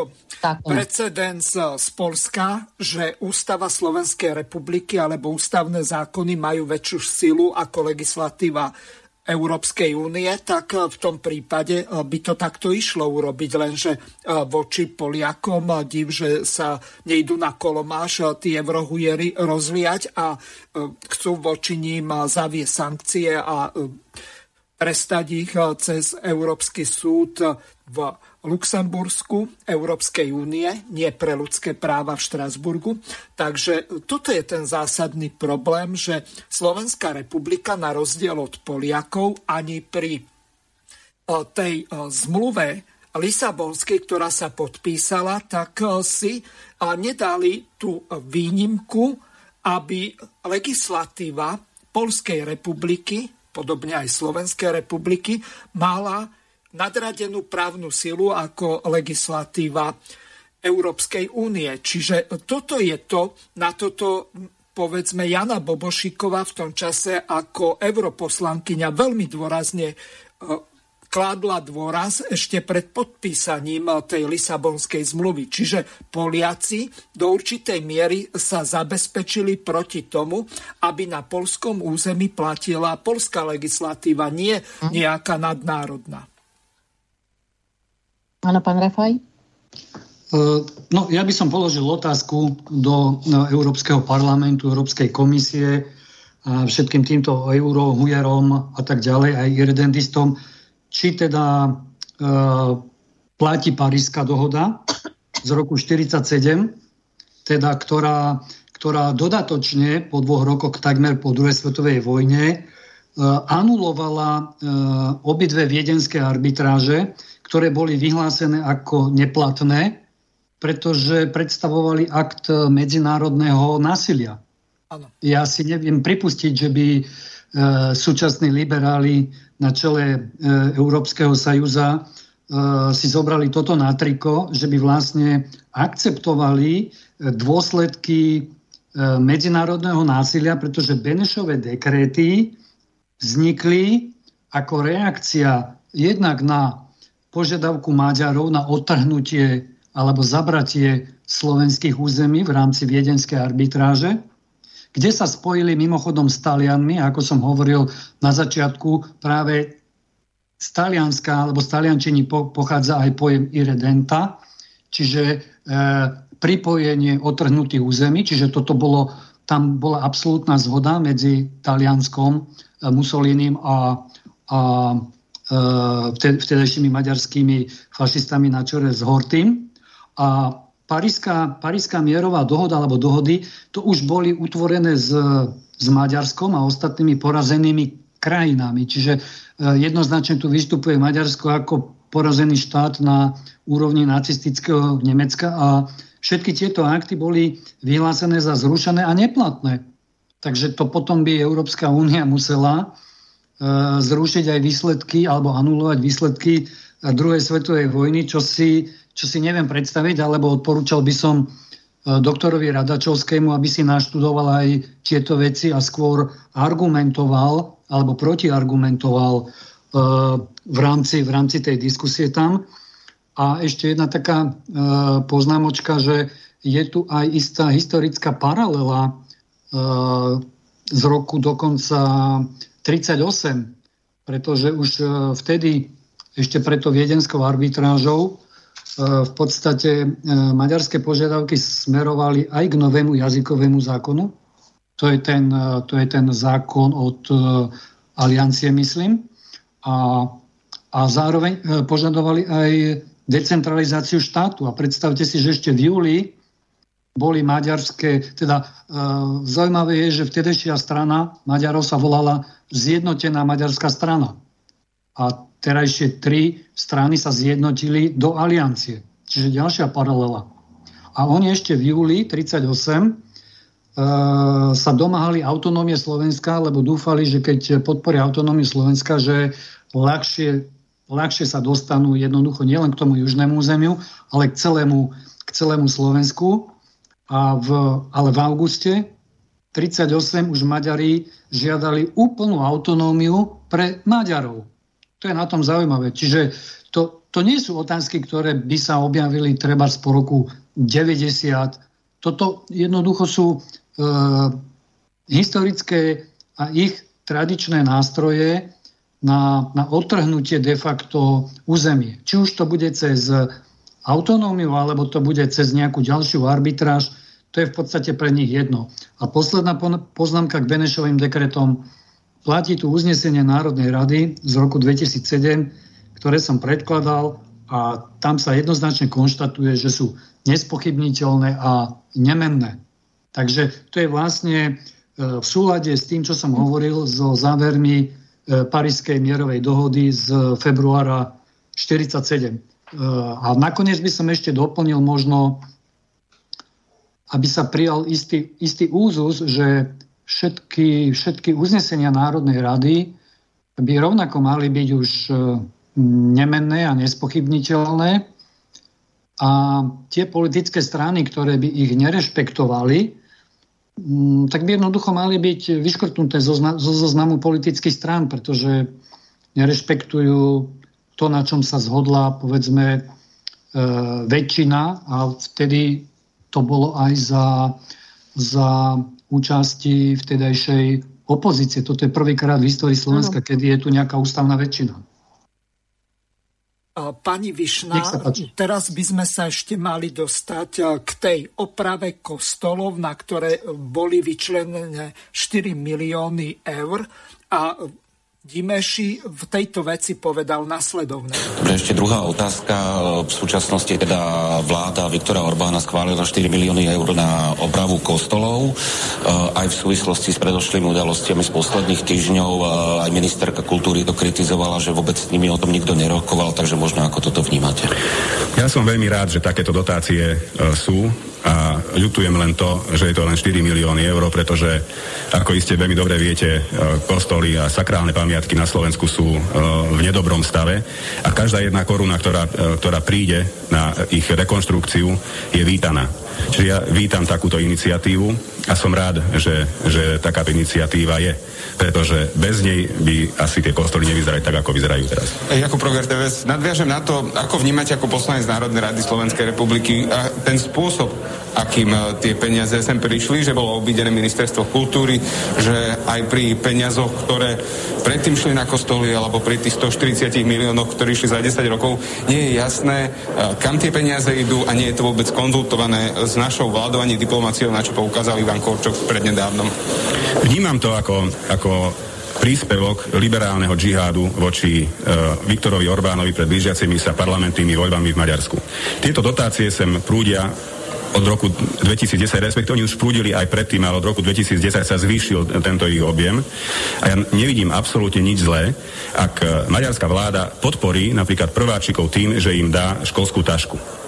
Toto nie je obchádzanie ničoho, to je jednoducho starostlivosť o tie deti, o ktoré sa inak nikto nestará, pretože povedzte mi, no kto im kúpi, kúpi e, školskú tášku pre E, rodičov detí v hladových dolinách napríklad na Použi alebo na Medzibodroží alebo na Gemer je to veľmi vítaná pomoc, pretože, pretože pre, nich, e, pre nich je každá jedna ušetrená koruna dobrá. Čiže v tomto smere nemôže mať nikto absolútne žiaden problém. A takisto nemôže mať nikto žiaden problém ani s tým, ak podporia e, kultúrne pamiatky, ak podporia napríklad niektorých podnikateľov, alebo ak podporia rekonštrukcie materských alebo výstavu materských škôl. Veď s týmto nemôže mať nikto problém. A keď e, sa rozhodnú nakupovať pôdu na Slovensku bez toho, aby to konzultovali? Nie. Musím oddeliť tieto dve veci. Tak Maďarsko má takisto zákon, ktorý uh, obmedzuje nákup uh, maďarskej pôdy. A pokiaľ viem, od, od, od, tohto, od tohto úmyslu oni odstúpili a ministerstvo pôdohospodárstva chystá zákon, ktorým sa uh, toto uh, znemožní. Čiže v tomto máte pravdu. Takže toľko Ďorč Dimeši a teraz sa vás ešte spýtam na jednu vec. Ako je vlastne možné, že do týchto kostolov idú peniaze bez toho, aby o tom vedelo ministerstvo kultúry a pripomeniem ešte jednu veľmi dôležitú vec. Dimeši nemal pravdu a on ako poslanec a kamarád Igora Matoviča a premiéra Hegera by mal vedieť, že pre prváčikov po 100 eur bolo vyčlenených, takže asi klamal alebo má krátku pamäť. No áno, e, veď e, každá, druhé, každá druhá veta je doslova klamstvo alebo zavadzanie alebo polopravda, pretože tieto, no pôjdem po poradí. Tieto kostoly, už sme o tom hovorili aj v tejto relácii, v týchto reláciách, že ako sa e, rekonštruujú. Že sa dlhodobo rekonštruujú vyčlenenými peniazmi, nadácia Teleky Láslo a Lapítvaň, ktorá peknú mapu, to sme o tom hovorili, aká mapa je aj v iných e, susedných štátoch, kde žije maďarská menšina, ako sa rekonštruujú kostoly, aj reformátorské, aj katolické, to je jedno. No ale hádam, nebudeme takí naivní a myslieť si, že to bude len tak zadarmo. Že oni budú investovať do, e, v podstate do pamiatok iných štátov a potom to bude len tak zadarmo pre naše pekné modré oči. No tak to určite nie. A naposledy to spomínal aj potom, aj sa to spomínalo v iných diskusiách, že sa zrekonštruoval kaštiel Borši, údajne rodisko e, revolucionára e, Rakociho. A hovorili sme to tiež už v tejto relácii, že slovenská strana dala na to nejaké peniaze, uzavrala sa dohoda, zmluva medzi ešte vtedajším prezidentom Gašparovičom. A rekonštruovalo sa to dlhodobejšie. Ale maďarská strana ešte musela pridať peniaze, pretože e, stále to, to nebolo dokončené a stále to vyžadovalo e, ešte viac peňazí. No a neviem, či ste videli tú stránku, ako to vyzerá, aj celé už zrekonštruované, čo tam všetko je. No a vtedy sme to aj uzavreli v tých, tejto relácii, že čo som ja spomínala, že to bude ďalšie ohnisko iredentizmu alebo revízi, revizionizmu. Nič iné v tom nevidím. Proste sa budujú, aj v Maďarsku sa budujú také e, centra, ohniska, kde vlastne sa prizývajú aj e, z Felvidéku v odzovkách e, zástupcovia maďarskej menšiny, samozrejme učitelia alebo aj politici, a kde sa radia dopodrobná, detailne, ako vlastne majú viesť školstvo, školu, deti, všetko metodiku. Takže to určite nebude tá pomoc len tak. A keď aj spomínali ste, že to aj poslanec spomínal, že dostávajú túto pomoc títo prváci. No určite nie len v hladových dolinách. Táto pomoc e, je dlhodobá pre všetkých prvákov, ktorí sa prihlásia do národnostnej školy s vyučovacím jazykom maďarským. A je to až také nátlakové a arogantné, čo som doslova počúvala tu z môjho prostredia, že do škôlok, kde sa robili tieto nábory, nevpúšťali e, predstaviteľov základnej školy s vyučovacím jazykom slovenským, ale iba tých predstaviteľov, ktorí neboli to vždy iba zástupcovia národnostných škôl, aj rôzni takíto agenti, ktorí vlastne akože vysvetľovali rodičom, čo za to dostanú. To bolo podstatné. Že aké, aké, akú hmotnú uh, odmenu. Alebo peňažnú samozrejme. A videli sme to aj tu štúrové pred OTP bankou, pred 1. septembrom, aké dlhé rady stáli, čo si išli vlastne pre túto podporu. Najprv to bolo 70 eur, teraz to je naposledy, čo som počula, 90 eur. Takže nie sú to iba tí v hladových dolinách, ako sa zase snaží emotívne a uh, uh, na pocity E, poukázať, že to teda je e, v hladových dolinách chudáci prváci nemajú. No a nie len, že takú len nejakú obyčajnú štandardnú školskú tašku, ale to je doslova luxusné, nadštandardné hm, vybavenie školskej tašky. Aj samotnej školskej tašky, kde to bežný, ako bežná rodina si nemôže dovoliť. Nie je to, že nejaké len fakticky, že to vidno na každom kroku, ako je do toho investované, investované peniaze. Veľa peniazy. Takže to... A teraz ešte dostaneme sa k tým šipkám na tých smerových tabuliach. Tam Dimeši povedal nasledovne. Teraz bude prvé čítanie o návrhu poslanca Ďordia Dimešiho na vydanie zákona, ktorým sa menia doplňa zákon číslo 184 lomeno 1999 zbierky zákonov o používaní jazykov národnostných menšín v neskôrších predpisov. Návrh zákona je uvedený ako tlač 666. Návrh na jeho pridelenie na prerokovanie výborom je v rozhodnutí číslo 696. Dávam slovo pánovi poslancovi Ďordimu Dimešimu, aby návrh zákona uviedol. Nech sa páči. Ďakujem za slovo, pán predsedajúci. V krátkosti by som uviedol tento návrh zákona. My v hnutí Oľanov považujeme e, práva národnostných komunít za rovnako dôležité ako všetky ostatné práva a sme tu jedni z tých, ktorí, pre ktorých sú tieto práva mimoriadne dôležité a snažíme sa, zasadzujeme sa o to, aby sa e, v tejto krajine e, všetky národnostné komunity cítili ako doma. Z tohto vyplýva aj tento návrh zákona, ktorým rozširujeme e, vizuálnu dvojazyčnosť na územiach obývaných príslušníkmi národnostných komunít Konkrétne sa jedná o tie obce, ktoré sú uvedené v zozname, ktoré je prílohou vyhlášky ministerstva vnútra, ktoré smú používať jazyk národnostnej komunity a to sú, to, to sú obce, kde e, podiel, tých obyvateľov je vyšší ako 15% Konkrétne sa jedná o možnosť, aby sa šipové smerníky, čiže tie tabule, ktoré e, navádzajú do cieľa, mohli použiť aj v jazyku národnostnej komunity, čiže môžeme si to predstaviť tak, že pred križovatkou je uvedené, že je tam odbočka na Bratislavu, tak sa poďme bude môcť uviezť aj to, že je to Požoň.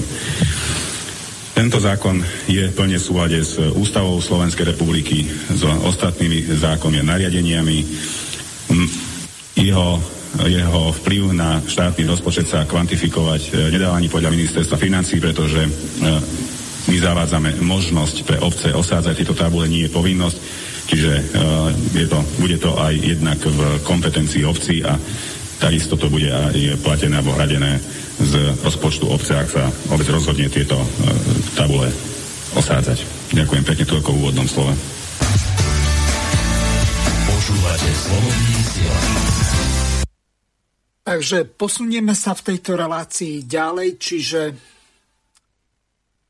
aký e, vidíte v tomto problém, že e, sú tie šipky e, na tých tabuliach?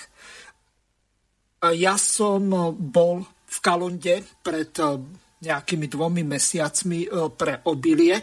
Okrem toho, že sú tie tabule veľmi zle osadené, tak ja som to tam videl. Čiže tu sa príjma zákon o tom, čo už je reálne na tých tabuliach.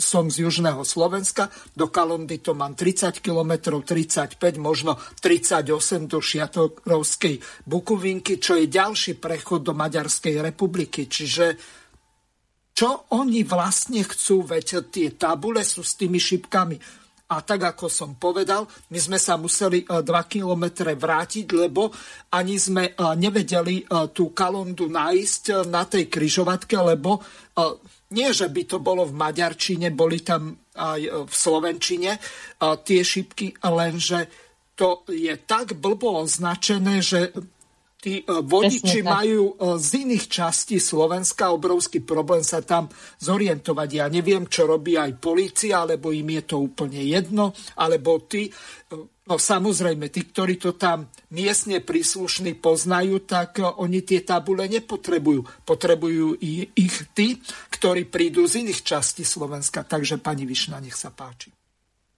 No veď dáme aj slovo potom e, ostatným kolegom, len to chcem k tomu povedať krátko, že ja som pozerala aj tú dôvodovú správu, čítala som a bolo to odôvodnenie, prečo tieto šipové, vlastne to potom zmenili na dopravné značenie, prečo to žiadajú, žiada predkladateľ. Tak e, logika zákona, že keď všetko je, tak aj toto by bolo. Tak toto chýbalo. A nielen pre mesto alebo obec, ale ešte aj pre časti. Takže nie ničo iné, tak aspoň toto tam pridajme, aby sa ešte ďalej pokračovalo dvojazyčnosti. Veď vieme, že tieto dvojazyčné dopravné značenie už e, proti zákone, tento zákon bude platiť, myslím, od 1. januára. Proti zákone to hnutie za dvojazyčné južné Slovensko osadzovalo niekoľkokrát aj na železničnej stanice, aj na e, ako týchto dopravných značeniach e, tabule proti zákone. Aj k tomu na videa nakrútili a takto dávali do eteru. Čiže takto sa to robí. Nie, žiadne nie sú mm, protesty, žiadne nie sú, mm, všetko sa toleruje, takže pochopiteľne, že, že toto všetko prešlo. Tak samozrejme, že prejde toto aj dokonca sme rodina za to hlasovala. A absolútne si neuvedomujú, alebo nechcú, alebo aký je dôvod, zase nejaké politické body, že v podstate zase tá saláma sa odkrajuje, odkrajuje a každý pridáva, každá vláda doposiaľ pridala nejakú, žiaľ Bohu, nejakú, nejakú takúto drobnosť. A tým pádom vlastne sa dostávame stále bližšie k bližšie tej izolácii. Ale najväčší problém je to, že taká je obrovská tá, ten, ten nepomer, jak sa potláča e, štátny jazyk medzi tým menšinovým a štátnym jazykom, že už tá dvojazyčnosť je ako keby už e, schválená zákonom Takže už keď takto je vizuálne, však spolomocnenec úradu, úradu vlády pre menšiny sa rád vychvaluje, že je takmer 100% vizuálna dvojazyčnosť. Čo príde najbližšie, tak už bude automaticky schválený, e, bude sa predkladať zákon, ktorý je vlastne už aj pripravený, zákon o druhom štátnom jazyku, ako maďarčine. Tak e, toto je, takto komplexne vždy treba vidieť tú situáciu a naozaj, ako ste hovorili, pán Hazucha, že e, aj tých, tie fotografie v dôvodovej správe boli, neviem, z Rumunska a odkiaľ zo Srbska, už neviem, ale to naozaj ja si neviem predstaviť, ako toto bude chaos v tomto, lebo skutočne v tej rýchlosti, alebo keď prechádza auto, ako sa má zorientovať, e, v tých tabuliach to bude chaos. Ale, ale to je zrejme nepodstatné. A ešte k tomu poviem toľko, že vlastne tieto aktivity, činnosť tohto poslanca e, nesúhlasia s týmto ako všetci e, akože volení zastupcovia maďarskej menšiny, lebo k tomu sa veľmi ostro, k jeho činnosti sa veľmi ostro vyjadril aj výbor pre národnostné menšiny, ktorý pôsobí pri, pri úrade splnomocnenca vlády. Pán Pavlov alebo pán Rafaj? No, ja by som povedal dve veci ak ste pozorne počúvali pána Gimešiho, tak ste si všimli to, čo ja, že ani raz nepoužil slovo menšina, ale použil An. slovo komunita. E, to je tiež súčasť tej salámovej metódy, tak ako nehovoria e, slovenskí Maďari, že hovoria Maďari na Slovensku, tak chcú docieliť, aby prestali byť naži, nazývaní menšinou, ale aby začali byť nazývaní komunitou. Tým pádom by to vznikla úplne nová situácia, lebo máme zákon o menšinách, ale nemáme zákon o komunitách. A ak ste pozorne počúvali pána Gimešiho, uviedol prípad, príklad, že bude tam tabula Šipka Požoň. Oficiálny názov nášho hlavného mesta je Bratislava a Bratislava je napísaná aj v atlase, ktorý vydajú v Amerike alebo v Argentíne. Keď idete z Viedne, tak idete podľa šípok Bratislava. Len z Dunajskej stredy by ste mali šípku Požoň. Ako môžu ignorovať oficiálne názvoslovie? No tak, že oni povedia, že to je v jazyku menšiny, ale ten jazyk menšiny musí rešpektovať oficiálne názvoslovie. To potom všade pod, na celom južnom Slovensku zmiznú, sa objava, objavia tabule so šipkami Požoň, Eršek, Ujvároš, e, Nitro, z také Ej. Nitra. Lošon, Aj to, e, o toto ide. O toto ide, že vlastne tým rozdrobujú a ničia oficiálne názvoslovie a premenúvajú, premenúvajú Slovensko podľa názvoslovia z pred roku 1918. Áno, ešte pripomeniem, že v zmysle to, tej ich salamovej metódy používanie komunity mesto národnostnej menšiny, tak to oni pod komunitou myslia asi nejakú enklávu, čiže územie nejakej národnosti na nejakom štáte, ktoré je e, nejakým spôsobom ohraničené, čiže v podstate tak, ako boli e, kedysi enklávy e, napríklad Židov, tak oni potrebujú takéto enklávy vytvárať aj na slovenskom území. A tí poslanci proti tomuto nevedia zaujať jasný a tvrdý postoj, že máme zaužívanú určitú terminológiu národnostné menšiny a nemôžeme používať termín komunita, ktorý by sa dal e, do určitej miery chápať ako enkláva v cudzom území.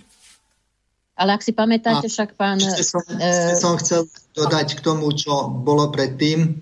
Ja nechápem jednu vec z hľadiska vnútromaďarskej politiky, že nie je tam opozícia ani ľudí, samotných maďarských občanov, že oni dávajú školské tašky e, slovenským deťom maďarskej národnosti niekde v Komárne alebo v Šahách alebo kde, e, v Nových zámkoch, ale detskú Maďarsku to nedajú.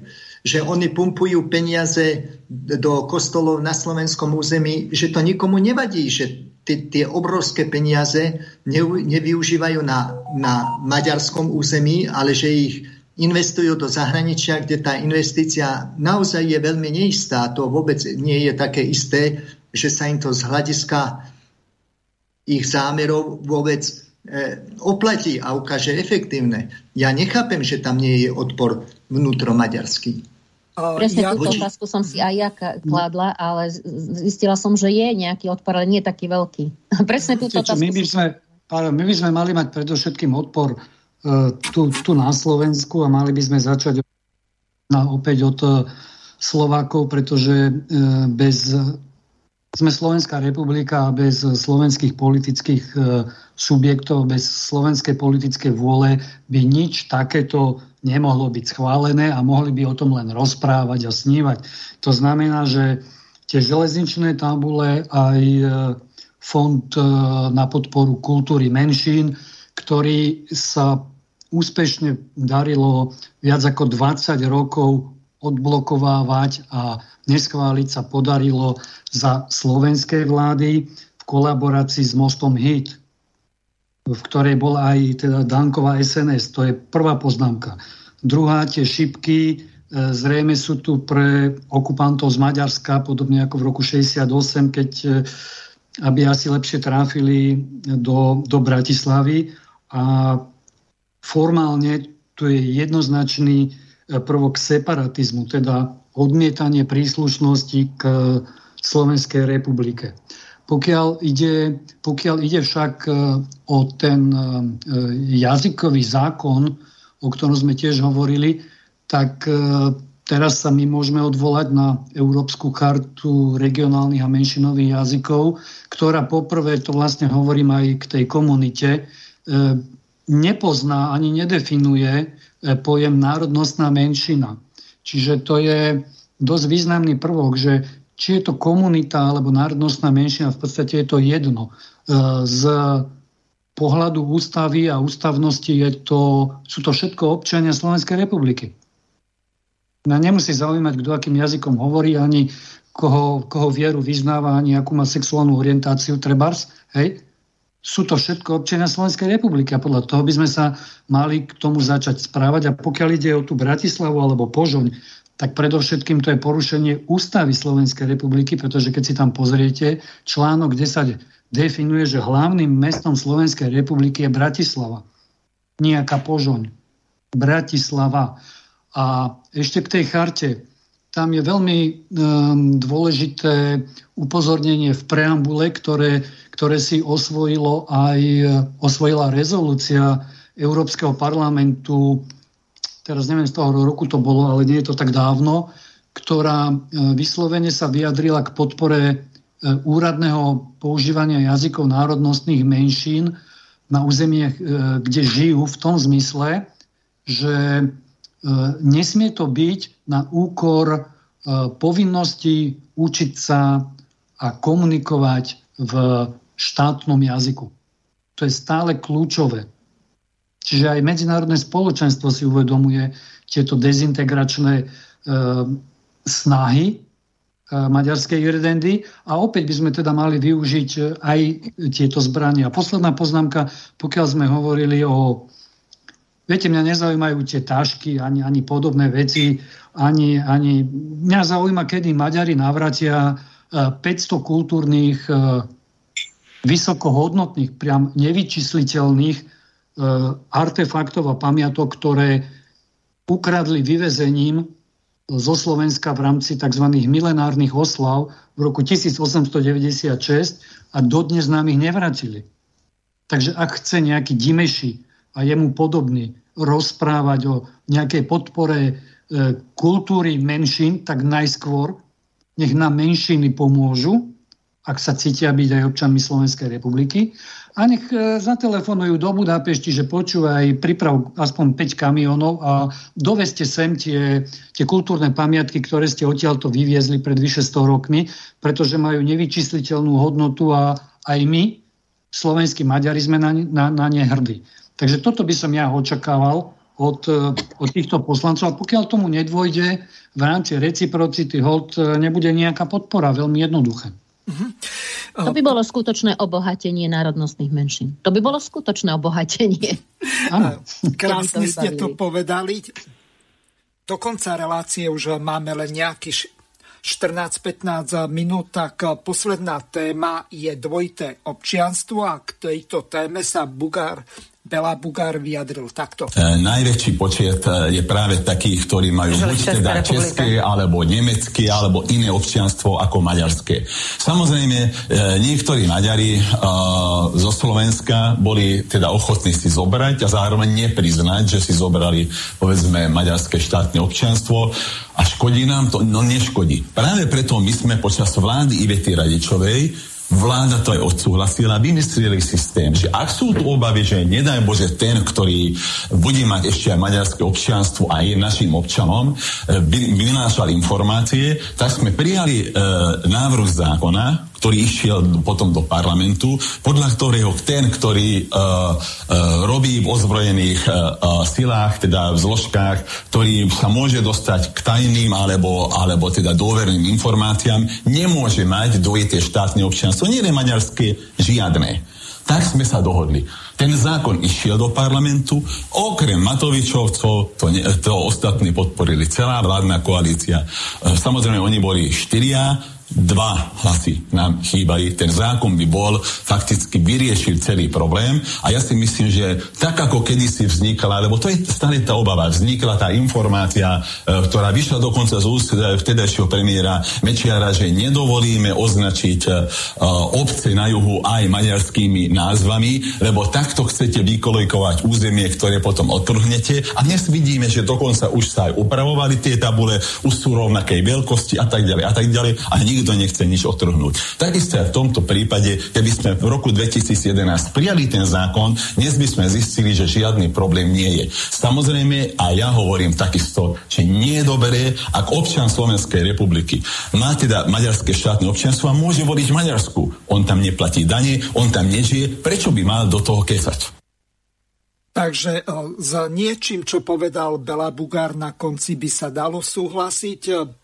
Pán doktor Drgonec, ktorý je renomovaný ústavný právnik, tak k tejto veci povedal nasledovne. E, bavili sme sa o zákone, ktorý sa chystá v pléne Národnej rady Slovenskej republiky a je to zákon o dvojitom občianstve. A vy ste krútili s hlavou, že toto, toto, keď prejde, no treba na to upozorniť, že niečo nie je s kostolným poriadkom. O čo ide? Uh, som rád, že sa dostávame k tejto téme. Z jednoduchého dôvodu štátne občianstvo je o vzťahu jednotlivca fyzickej osoby človeka a štátu. Ten vzťah je u nás predmetom ústavnej úpravy, istej ústavnej úpravy. Pripravuje sa novela zákona o štátnom občanstve Slovenskej republiky, ktorá vlastne ide dokonale proti tomu, čo je v článku 5 Ústavy Slovenskej republiky o štátnom občanstve.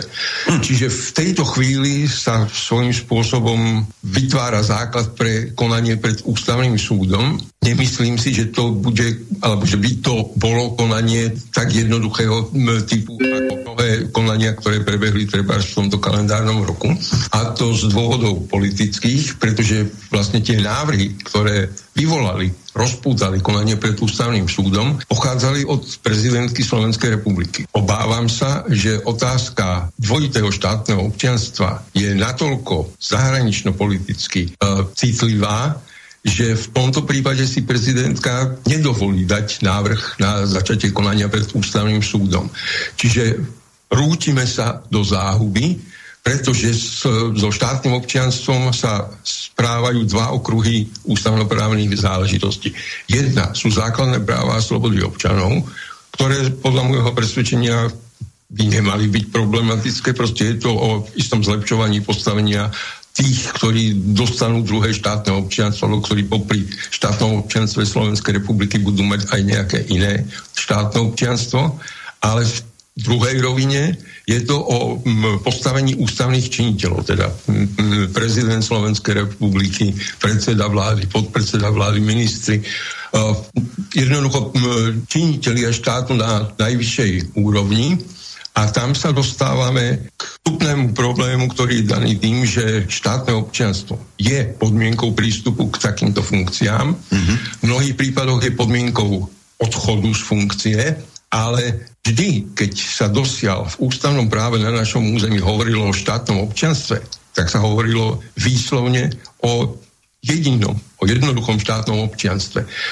Vlastne všetky ústavy, ktoré sme mali v minulosti od roku 1920 až do roku 1960 výslovne zakazovali iné ako československé občianstvo. Takže z hľadiska nejakej ústavnej histórie sa ťažko dá dneska povedať, že tam, kde je podmienka štátne občianstvo, samozrejme to znamená aj štátnu príslušnosť inému štátu. Uh, to je prvá záležitosť. Ano. Druhá a nasledujúce problémy sú dané podľa môjho presvedčenia tým, že je ťažko priateľné, aby sa prihodilo to, že treba s prezidentom Slovenskej republiky sa stane štátny príslušník Maďarskej republiky. Alebo Výslov... Českej. To je jedno, ktoré proste výslovne ale zvorazňujem tú otázku štátny príslušník. Nemám na mysli národnosť, etnickú príslušnosť, ale spojenie, výslovné právne spojenie s iným štátom, s cudým štátom, s tretím štátom, no, pomenovať to môžeme akokoľvek, ale teda jednoducho hovorím o ľuďoch, ktorí by vykonávali ústavnú funkciu v Slovenskej republike a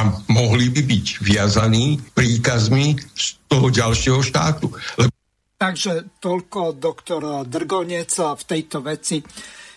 To sa chcete ujať slova, nech sa páči.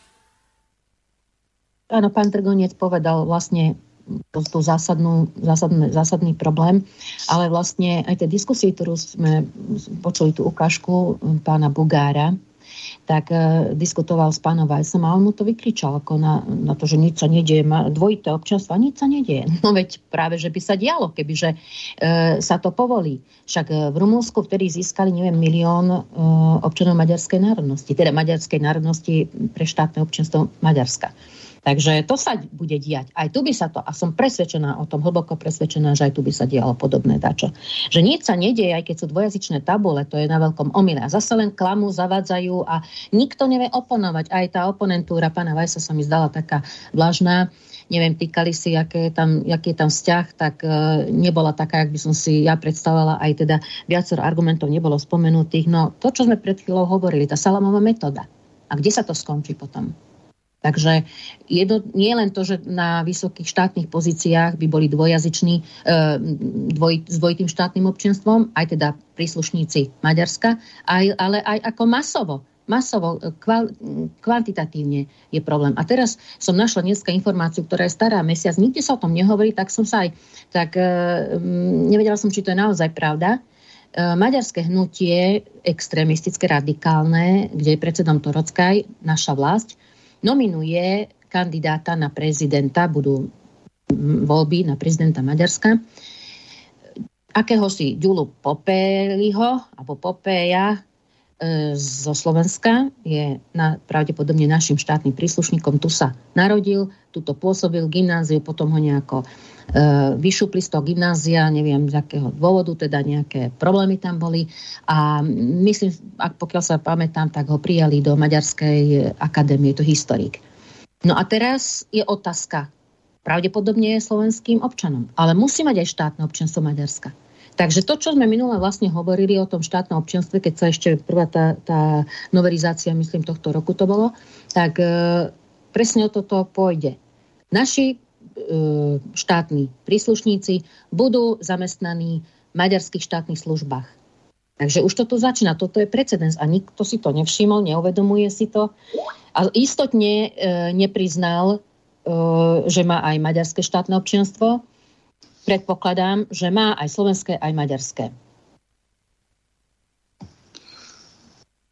Pán Rafaj? Aby, ja by som len krátku poznámočku, že netreba demonizovať, e, že by sme tu boli e, nejakým, nejakým endemitom s dvojitým občianstvom, veď e, keď si pozrieme štatistiku z tých asi 3700 ľudí, ktorí ich uvádza ministerstvo vnútra, keď som si pozrel, tak takmer polovica, 40% pochádza z, z troch krajín, kde slovenskí občania požiadali o druhé občianstvo, a to je Nemecko, Rakúsko a Belgicko. A práve tieto tri štáty majú rovnaké zákon, rovna, rovnaký zákon ako my, že e, nemôžu mať ich občania druhé občianstvo, takže to jedno musia strátiť. Takže 40% z tých, nad ktorými pláču, prídu z dôvodu toho, že je podobná legislatíva aj v iných štátoch a zrejme si uvedomujú, e, prečo to robia tieto vyspelé štáty a maďarské občianstvo teda o maďarské občianstvo štatistika hovorí len 137, o tom môžeme pochybovať samozrejme, e, že by tomu tak bolo, ale kľúčové je, že je to práve z tohto dôvodu, čiže to príjmanie zákona je vlastne vylamovaním nie že otvorených, ale úplne zbytočných dverí, ktoré tam ani byť nemajú, pretože e, toto je absolútny štandard aj inde vo svete. Jednoducho rozhodni sa, e, kde chceš byť štátnym občanom, napríklad aj v prípade e, brannej pohotovosti. To sú kľúčové veci, ale vidím, že nemáme dosť času, takže toto je taká krátučká poznámka k tejto téme. No ale ešte pozrie, takú poznámku, že vlastne preto e, nezískalo toľko e, našich štátnych príslušníkov maďarské občanstvo, pretože to drží tento zákon. A keby sa to uvoľnilo, tak e, môže tu nastať takáto masová akcia. Respektíve to sú tí, ktorí to priznali, podobne ako s tým e, krajanským preukazom, e, kde sa dokonca jeden z poslancov vtedajšej SMK priznal, že má krajanský preukaz ale v podstate by to znamenalo porušenie, porušenie slubu poslanca a mal by prísť o mandát. Takže e, z tohto dôvodu si myslím, že oveľa viac tých občanov má to občianstvo aj krajinský preukaz, len to nepriznávajú a Budapešť odmietla vydať e, Slovenskej republike tieto, tieto údaje o našich štátnych občanoch. Pán Pavlov? E, pán Drgonec povedal všetko a pán Drgonec je taký múdry človek, že ťažko je niečo, e, v niečom jeho doplňať. Preto ja poviem len jednu poznámku, že čo sa týka e, prideľovania štátneho občianstva na základe bilaterálnych zmluv má Slovenská republika so všetkými štátmi zmluvu, kde ten druhý štát oznámi Slovenskej republike, že tento občan dostal nemecké občianstvo, belgické občianstvo a tak ďalej. Jediný štát, s ktorým to nemáme, je Maďarsko. Ono im chce udelovať štátne občianstva, ale prvou podmienkou by malo byť, že nám korektne, tak ako každý iný, ktorýkoľvek iný štát na Zeme guli oznámia. Pridelili sme štátne občianstvo týmto vašim občanom a dojde nám zoznam, ja neviem, tisíc, dve tisíc, tri tisíc ľudí, ktorí to občianstvo majú. My nemáme evidenciu a nikto netuší, kto z nich to občianstvo má alebo nemá. To je prvý predpoklad vôbec, ako sa o niečom začať, o niečom takom začať baviť. E, skončím, lebo ak by náhodou bola nejaká divácká otázka, aby aj teda divácká poslucháčská otázka, aby aj poslucháči mali priestor. Zatiaľ nikto nám nič nenapísal, ani nikto nevolá, okrem Tomáša Tarabu, ktorý rieši už zajtrajšiu reláciu, takže pozdravujem ho. Pani Višna, vaše záverečné slovo máme dve a pol minúty. No ja len toľko chcem do, doplniť, že e, menšinová politika rovná sa maďarský revizionizmus. Žiaľ Bohu, na každom kroku to cítime a musíme to takto povedať objektívne. A už dávno sme navrhovali, aj, aj v tejto relácii sme hovorili, že sa musia e, preveriť tieto politické programy, aj politické strany či nie konajú protištátne. A samozrejme aj tie, tá legislatíva, to, to, to treba upraviť, ale jednoducho nie je tu nielen politická vôľa, ale ani politický čin.